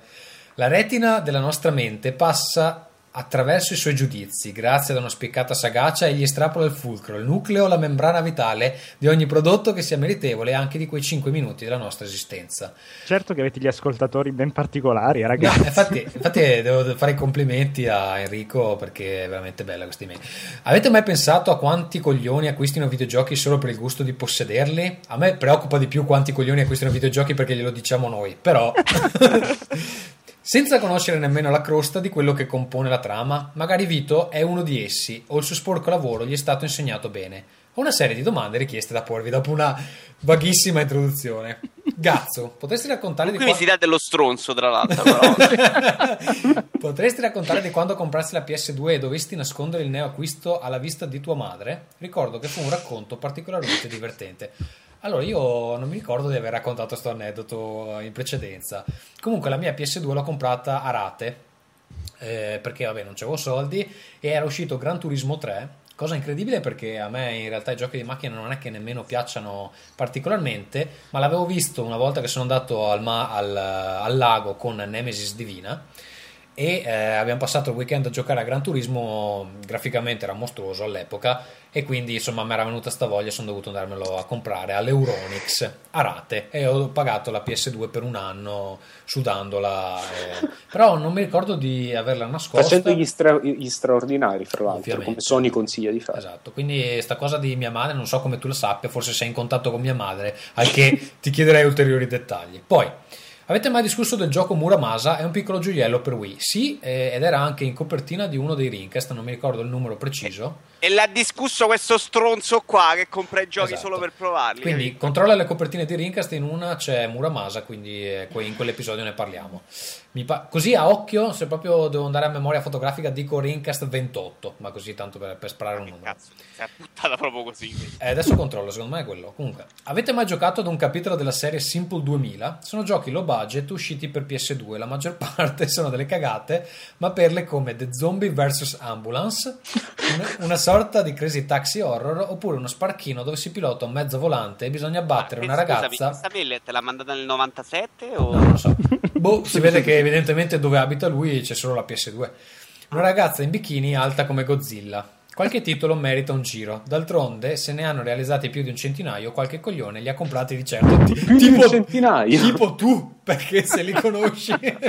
S- se saranno delle conversioni di giochi in flash. Eh. Saluti e baci, Enrico Zulianello. Grazie Enrico per le belle parole. Ferruccio, vuoi leggere più che perfetto? Io intanto sì, salve, salve a tutti amici di Rincast, vi scrivo solo per farvi notare che le differenze rispetto agli episodi editati sono nulle. Ma va, va. L'unica cosa che ho notato è stato qualche silenzio ogni tanto, ma sono silenzi quasi piacevoli che danno significato ed enfasi ai vostri discorsi da illuminati. Buona anche la mossa della riduzione del numero di giochi, a mio parere. Eh, vi chiedo solo di non offendere i terroni, e ho notato che l'avete fatto perché quelli sono tutti delle teste calde e non strastro addosso. Grazie. Eh... Matteo, allora, scusa. scusa, il Rincast con Muramasa in copertina è il Rincast numero trentatré, quindi potete andarlo a recuperare lì. Io da siciliano non posso che essere orrificato, direi, da Da, da questa email. Eh, mi dissocio da qualsiasi cosa detta, soprattutto da Gazzu. Esatto. E io i terroni un po' puttani. Tu sei un terrone, eh, Vito Iovara, non escluderti dalla categoria. Io sono un po' al limite, però sto lì, lì, lì al confine. Quindi non, della Toscana. Non vuoi farti associare con... Definirei più centrale, io guarda, un po' più, un po' sbarazzino. Noi siamo quelli che vediamo come butta e poi ci buttiamo dall'una all'altra parte. più, più appenninico, va bene. Eh, Pietro, vuoi leggere la mail del Boccia? Sì, che, allora, sì. Eh, che il Boccia è l'ospite della... Sì, il Boccia è l'ospite, poi mi scrive su WhatsApp, poi mi manda le email, mi scrive dieci cose al giorno il Boccia, cazzo, non, non riesco a liberarmene. Vai. Non allora. parlare male del Boccia. No. Non okay. ti allora. permetto di dire parole sul Boccia. Il Boccia scrive: ciao. Il mio nome è Gem, sono una cantante bella e affascinante e vi scrivo perché Ringacast, che è, mo- è molto nero, ri- Ringacast, Ring, Ringacast. Po- eh, posta, mi piace molto e avrei due, tre domande. Prima domanda, ho comprato un iPhone quattro da un, da un iracheno, iPhone quattro funzionante a trecento euro invece che ottocento, ma secondo voi? Che è vero, mi es- eh? Mi esploderà in faccia se dico qualcosa come Allah è figlio di Maria? Sto segretamente conducendo un'operazione terroristica? Scopriranno che probabilmente è rubato, mi arresteranno e sarà tutta colpa vostra che mi avete fatto venire voglia parlandone sempre? Pierre ha detto che è meglio il tre D S, cazzo. Io Vabbè. vorrei chiedere scusa ai nostri amici musulmani. Ai iracheni anche. E vorrei dire prendetevela con Tommaso, non con un Boccia. Io direi anche che, direi caro Boccia, eh, hai chiaramente comprato un oggetto rubato. Eh, è un reato. Vabbè, lui può dire che era innocente, non lo sapeva, un po' così naivo. No, no, è il reato di incauto acquisto, quindi... Eh... Eh, vabbè. Vabbè. Quindi vai in galera adesso, ti arresteremo. Peraltro, sono, già venuto, sono già partiti. Peraltro abbiamo preso il nome di questo signore, eh? Sì, sì, sì, no, di... eh... cioè, peraltro non fosse un oggetto che non devi collegare al computer che si collega a un database di Apple per attivarlo, magari uno dice la boh, chi se ne frega, però Pietro, vai. Sono già lì da te, amico, amico Boccia. Allora, la, la mail poi prosegue. Vabbè, no, la domanda per iPhone quattro è: ho l'iPhone quattro, ho Game Center, ma non ho amici. Povero Boccia, ha, so, ha solo amiche. Ha solo amiche, evidentemente. Esatto. Yeah. Ma, è pos- ma è possibile che non ci sia un cazzo di Facebook Connect? E dove le trovo le mail dei miei amici? Che ho mille amici su Facebook e dieci contatti sul, sul mail. Vabbè, eh, questo penso che sia uno dei problemi che, a cui accennavamo prima. Eh, poi, secondo Forse domanda... i problemi sono anche la mancanza di apostrofi nella sua grammatica. Esatto. Eh, eh, ti ho detto smettila di parlare male del Boccia. Ah, oh, ma vabbè, poi me lo devo vedere io. È una persona che parla ventidue lingue, capito? Non lo devi lasciare in pace. No, è vero, è pa- che... parla cinque lingue, male, ma le parla tra, tra cui la, tra cui la, la, la sua lingua nativa, immagino. Scusa, Tomma... Scusa Tommaso, come va, come va il finlandese? Benissimo, cazzo, ormai posso... perfino chiedere eh, c'è ancora toilet paper in bagno. Wow. Allora, poi, eh, seconda domanda, come Vito ben sa, sono un portento nei giochi da smartphone. Eh, in, due giorni, in due giorni e giocando solo mentre in bagno sono nel, sono nel top dieci per cento di Fruit Ninja. Ci sono altri giochi da fare online in real time contro altri? Quali mi consigliate? Impara l'alfabeto ogni tanto. oh, oh, oh. Ma scherzo, era il dieci per cento. Scusa. No, ti consiglio, ti consiglio un gioco allora. È, um, Una singola vita si chiama, One Single Life, in cui tu pu- puoi provare, puoi allenarti, ma il gioco è, in realtà è una sola possibilità. Se muori è finito, non puoi più giocarlo, devi disinstallare l'applicazione e reinstallarlo. Sì, ma non si può giocare online con gli altri. No, io gli stavo dando un altro gioco perché io voglio dare un gioco al mio amico Boccia, va bene? Va bene, eh, ma, ma... Eh, che gioco è in realtà sto One Single Life? Però sì, scusa, non è che giochi contro gli altri, però c'hai la classifica, è tipo un Cannibal. Ah, ok, quindi di, di, un gioco di saltare. Esatto, però è dove muori è scritto qui sono morti il trentatré per cento delle persone. Tra l'altro tipo il, il Boccia deve essere nella top tre mondiale di quel gioco dove si salta sempre in alto, come si chiama? Eh, jump, Doodle Jump. Jump, esatto. Doodle Jump. Sì. Va bene, terza domanda. Terza domanda, non è una domanda ma un consiglio. Vito, ti rendi conto che nell'ultimo Rincast per la prima ora e dieci non hai detto assolutamente niente se non frasi da tre secondi con battutine e commenti fuori luogo del tipo c'è la Champions? Vito, ti rendi conto di questa cosa o no? Aspetta perché c'è anche il continuo, devi tornare ad essere protagonista, non lasciare allora, tutto in mano a Tommaso e Ferruccio. E Ferruccio, che una... che uno è uno scorbutico e l'altro del potenziale ma fa solo pubblicità al suo blog. ah, bo- boccia, però, fo- però fottiti, scusa, io ti ho difeso per due ore e tu mi attacchi adesso. Boccia, sai che ti voglio bene però so. allora, lo faccio per, per tirare su un po' lo spirito. Poi eh. chiude così, avrei di più da scrivere ma l'iPhone quattro sta facendo un rumore strano ed è meglio se smetto di, di scrivere e mi nascondo da qualche parte. Allora è per cioè, quello che sbaglia tutto questo con l'iPhone quattro, e poi noi ci lamentiamo della sua grammatica ma c'ha un dito che può sollevare una macchina al botto e fa molte altre cose col dito conoscendolo. Sì, ragazzi, per piacere. Va bene, passiamo alla prossima email. Iena mille... Ti ascoltano anche dei bambini. millenovecentosettanta. Eh, allora, Iena è uno che ha fatto una donazione. A un certo punto dice: eh, l'esperimento dell'editing minimale del podcast è perfettamente riuscito. Va benissimo così. Ottimi anche gli ospiti, anche il Boccia, nonostante dei videogiochi non capisca una cippa. Ma perché non richiamare l'immenso Fulgenzio? Forse è un po' troppo duri col tre D S, l'ho preso al lancio e pur riconoscendo la debole line-up, ehm, ma del resto citatemi un lancio recente con titoli veramente validi, ricordo ancora trecentosessanta con Perfect Dark. Vabbè, poi dice che a suo avviso ha ottimo potenziale, l'effetto wow del tre D, del tre D svanisce prestino, ma per fortuna eh, con questo svaniscono i problemi di vista e di mal di testa. In ogni caso aspettiamo i primi veri titoli Nintendo per giudicare. In fondo sulla carta P S P doveva dominare il mondo, ma alla fine col D S mi sono divertito veramente tantissimo, mentre con P S P no. Io credo che il problema sia semplicemente che il tre D S non è un grosso affare in questo preciso momento, poi che lo diventi in futuro non ho molti dubbi, nel senso che eh... oggi ad esempio è uscita la news in cui Miyamoto diceva che voleva cercare di fare Mario entro il duemilaundici. Eh, perché si vede che non, non ne hanno venduti poi così tanti i tre D S, ma sì. qualcuno, qualcuno ha dati alla mano, cioè sarebbe interessante ma vedere. Parlavano di quattrocentomila per il, il debutto americano, che è abbastanza poco, non mm. hanno. No, credo che abbia, abbia venduto abbastanza bene, ricordavo. No, no, no il no, Giappone no. Malino, stava già sotto la P S P. Sì, ha fatto Però, tipo cioè... il, il boom il primo giorno e è subito crollato sotto. Cercate i dati intanto, vabbè. Interessanti e piacevoli le comparsate tue di Ferruccio nel podcast del Tentacolo Viola. Ma Vito non lo vuole nessuno. Anche Vito è stato nel Tentacolo Viola, vero sì. Davide? Eh, certo. Nelle... Prima di Ferruccio ci direi. Anzi dopo, ma perché ho rifiutato io. Qua ci sono tutti gli introllazzi. Ferruccio è il piano ah, B. Il piano ah. B. Comunque anch'io oggi sarei come sostituto perché non doveva esserci Pietro, invece c'è anche lui. Quindi mi sento anch'io sostituto dentro, esatto. Nel cuore. Poi Pietro ha deciso di venire perché si sentiva geloso di essere esatto. stato sostituito. Anche io mi sento un po' sostituito così. Poi dice: a quando un bel crossover tra Rincast, Multiplayer, Gaming Effect eh. e il Tentacolo Viola? Ma io vi dirò, cari amici da casa, che il nostro episodio cinquanta è molto vicino, quindi vediamo cosa si può fare. Sarebbe io, una... se posso dire, dalla parte del Tentacolo Viola ci abbiamo messo due mesi e mezzo a trovarci in tre, quindi immaginare la facilità di mettere insieme tutta sta gente. Complimenti ancora e un bel saluto alla Pierpaolo Greco dal tuo vicino no, comunque, di casa. Eh, mm.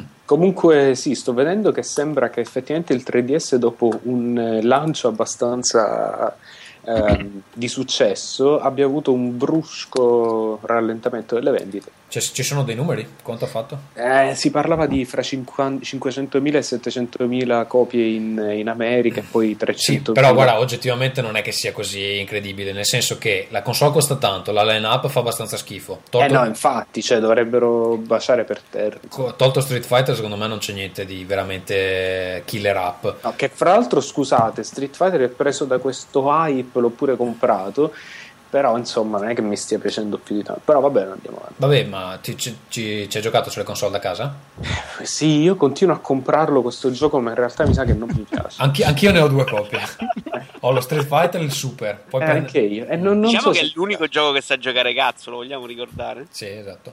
E, um... no, dico, cioè, unisci il prezzo alto, il, la line-up che fa schifo, il costo dei giochi abbastanza alto, e poi... è uscito lo stesso giorno che è uscito l'iPad due, secondo me un po' potevano aspettarsi che, che non... Beh, io ho comprato entrambi, insomma. Vabbè, ho capito, sì. Ferruccio, ma non tutti eh, hanno cinquemila euro di stipendio al mese, capito? Ma poi la coda ce l'aveva l'Apple Store davanti al negozio con le telecamere della Rai e di tutta Mediaset del mondo intero. Vabbè, certo. Secondo me Nintendo è stata un po' troppo speranzosa. Poi tra l'altro è una console che è uscita senza nessun servizio, non hanno servizio online, non hanno buona parte di tutto quello che deve uscire, cioè boh, mi, se- mi è sembrato un lancio molto affrettato. Eh, poi si può dire che comunque di, di grandi debut di console non è che ce ne siano stati. Ricordiamo eh, P S due che è uscita col gioco dei fuochi d'artificio, come si chiamava? eh, Fantavision Fantavision, esatto. eh, non so, poi cosa c'è? Il Wii è uscito con un gioco per GameCube. Zero. trecentosessanta è uscito con Perfect Dark. Sì, in effetti di, di debut non è che siano stati ah, scoppiettanti. Adesso, eh, adesso che trecentosessanta ci... aveva anche Project Gotham Racing tre, eh, adesso non siamo... Il D S con cosa era uscito? Mario sessantaquattro. Ah sì, sì. Vabbè, no, l'unico gioco, l'unico console a e parte anche Field Magic che era carino all'epoca. Ma adesso noto che lui è uscito senza Ridge Racer, è giusto, mi ricordo deve, bene. Deve essere l'ultima, l'unica console uscita senza Ridge Racer. Eh, esatto. Infatti, mi sembra strano. Va bene, andiamo con l'ultima email e poi andiamo a letto. Gianluca Corzi, eh, sì, Pietro, sì. Vuoi leggerla tu? Sì, allora, eh, ciao ragazzi, prima di tutto volevo fare i complimenti per l'eccellente podcast, non solo siete favolosi, ma vi, mi fate ammazzare dalle risate. Scusa Pietro, fermati un attimo, perché Dave non ha letto un cazzo, leggila tu, dai. dai. Cazzo, speravo, vabbè, accidenti, se ne è accorto il professore. Ciao ragazzi, prima di tutto volevo fare i complimenti per l'eccellente podcast. E questa podcast. L'abbiamo già sentita, Dave. Eh beh, volevo, più... volevo fare il figo. Non solo siete favolosi, ma mi fate ammazzare dalle risate, siete per la mia anima come la Red Bull per Vito, indispensabili, io vi amo, scritto maiuscolo, specialmente Vito, insomma, siete tutto quello che dovrebbe essere una vera donna. Vito, beato te, eh, devo che dire. Culo. Vado avanti. Vi piace molto, non posso farci nulla. Oltre a questo, cioè lui vuole, volevo... scusate, lui vuole che la, una vera donna abbia tre, tre peni e che faccia delle diete allucinanti. Beh, quello a volte esatto. Le donne lo fanno, è vero. Tre. Oltre a questo volevo parlare del voto delle recensioni dei videogame. Mi chiedevo se oltre al voto in numeri non sarebbe bello se i recensori scrivessero anche il valore in euro che pensano sia giusto spendere per quel gioco. Mi spiego, magari un gioco valutato con un cinque può avere qualcosa di interessante e per il recensore quel gioco non valere settanta euro ma valerne ipoteca- ipoteticamente dieci. Così aspetterei che quel gioco arrivi a quel prezzo per prenderlo in considerazione. Per me sarebbe una cosa interessante. Voi ma illustri... non fa schifissimo, ah, ma leggere la recensione no? Eh, voi Scusate. illustri dottori del videogaming, cosa ne pensate di questa cosa? È una cavolata? Sicuramente. Ciao e complimenti per tutto. Eh, si è risposto io io devo dire una cosa, che quando abbiamo parlato dei... a un certo punto abbiamo deciso che forse era il caso di rivalutare i voti di Babel prima di decidere per esempio che in Players non ci sarebbero stati proprio, perché insomma volevamo dare un po' più di enfasi al testo, e in Babel era uscita l'idea di avere il voto in uh, tipo cesto, uh, cesto degli sconti o da comprare usato o um, da day one eccetera. Secondo me non è un'idea sbagliatissima, poi ovviamente dipende anche quando leggi la recensione, perché Uh, se la leggi al giorno d'uscita dovresti dare un valore, se la leggi tre mesi dopo ne dovresti dare un altro ovviamente. Uh, diventa anche difficile da monetizzare poi quando non sai se uh, magari al giocatore interessa la parte multiplayer o uh, il gioco migliora coi D L C. è, è ma, un po' ma complesso. Poi soprattutto, perché non leggere la recensione a quel punto? Cioè, perché c'è bisogno di, un, di sottoforma di voto? Cioè, secondo, secondo me ognuno dà un valore diverso al, sia, sia al denaro sia ai giochi rispetto al periodo in cui li vuole comprare. Sì, poi quello sicuramente, però insomma dico... È una delle, una delle cose che spesso si trovano scritte nelle recensioni. È, è un gioco che non è granché, però se lo trovate usato... Teori- teoricamente dovrebbe essere un processo mentale che arrivi a fare tu stesso, nel senso che io adesso, quando ci sono una serie di giochi che mi interessano, già li suddivido in ok, questo diciassette sterline, questo lo compro appena esce, eh, perché magari tu voglio... C'è sta soglia delle diciassette sterline. Beh, ma anche, anche Vito. Non quindici, non venti. Anch'io, anch'io, fascia diciotto, fascia dieci, fascia... No, ma, ti, scusa, ti dico diciassette sterline perché di solito sono i tagli con cui vanno i negozi online. Esatto, cioè, cioè il, il gioco appena uscito costa trentasette sterline. Quello... Questo non lo so, quello un po', quello, quello un po' scontato costa ventiquattro e quello... Eh, più scontato costa diciassette, quello scontatissimo lo trovi dalle nove alle dodici sterline. E quindi quando sai le fasce, sai, eh, per esempio, io è una vita che voglio comprarmi Red Dead Redemption, costa ancora troppo, finché non scende a diciassette non lo compro. Eh, L'altro o... giorno stava su Zabbi a diciotto sterline. Sì, ah, sì, okay, allora magari è sì, solo che Zabbi non te li consegna più i giochi. Devi andarteli a prendere. Va bene. No, te li consegni ma non arrivano ormai. Ah. Tu, vo- voi Dave e Pietro, cosa ne pensate di questa modalità di valutazione? Vai Pietro. Ma a me sembra un po', non so, non, non mi sembra molto attuabile, anche perché la, la frase così aspetterei che quel gioco arrivi a quel prezzo da prendere in considerazione, ormai comunque siamo arrivati al punto in cui il prezzo di un videogioco scende dopo tre settimane, quattro al massimo, a meno che non si tratti proprio di... Inghilterra di... scende dopo tre settimane. Tranne la roba sì, Nintendo, eh, perché tu compri ancora Mario Galaxy adesso, costa ancora quaranta euro come minimo. Sì, sì, quindi nel senso basta, in, come dicevi tu Tommaso, comunque mentalmente ti prepari uno schema per cui ok, questa cosa qua muoio, tipo non so, esce Portal due, chiaramente non aspetto che, eh, che scenda a quindici euro che facciano l'offerta su Steam, eh, lo, lo prendo al volo e bon, eh, oppure si aspetta pochissimo e qualun, ormai qualunque gioco diventa eh, abbordabilissimo, ecco, quindi questa, questo metodo di valutazione con... Eh, in euro non, non lo vedo molto sensato, ecco. Peraltro, se uno legge la recensione, spero che chiunque abbia la capacità di capire se se lo vuole comprare subito o se vuole aspettare il sei mesi. Io da buon vecchio però rivoglio nelle recensioni il voto per la grafica, per il sonoro, per la giocabilità, soprattutto per la longevità, punto.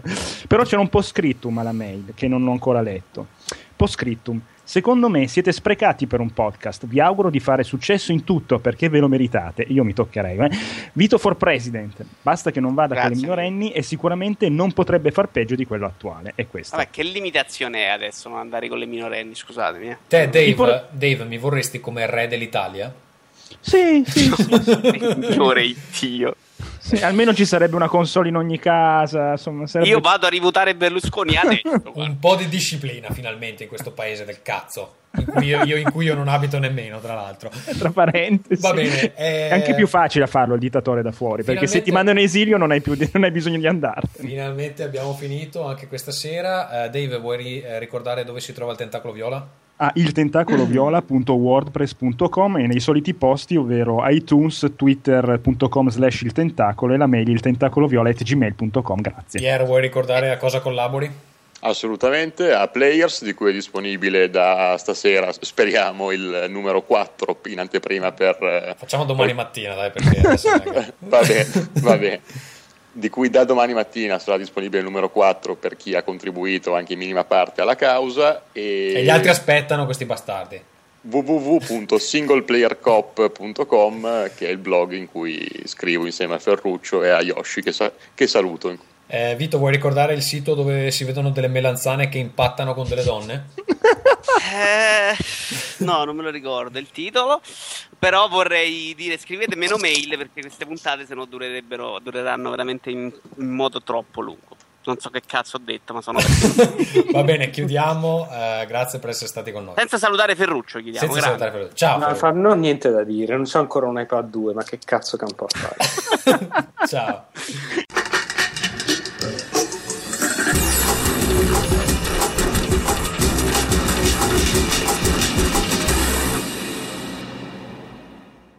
Come sempre i contatti in fondo, le mail vanno mandate a rincast chiocciola parliamodivideogiochi punto it. Rincast si può ascoltare in streaming e in altri formati su parliamodivideogiochi punto it. Su Twitter ci trovate all'indirizzo twitter punto com slash parliamodivg.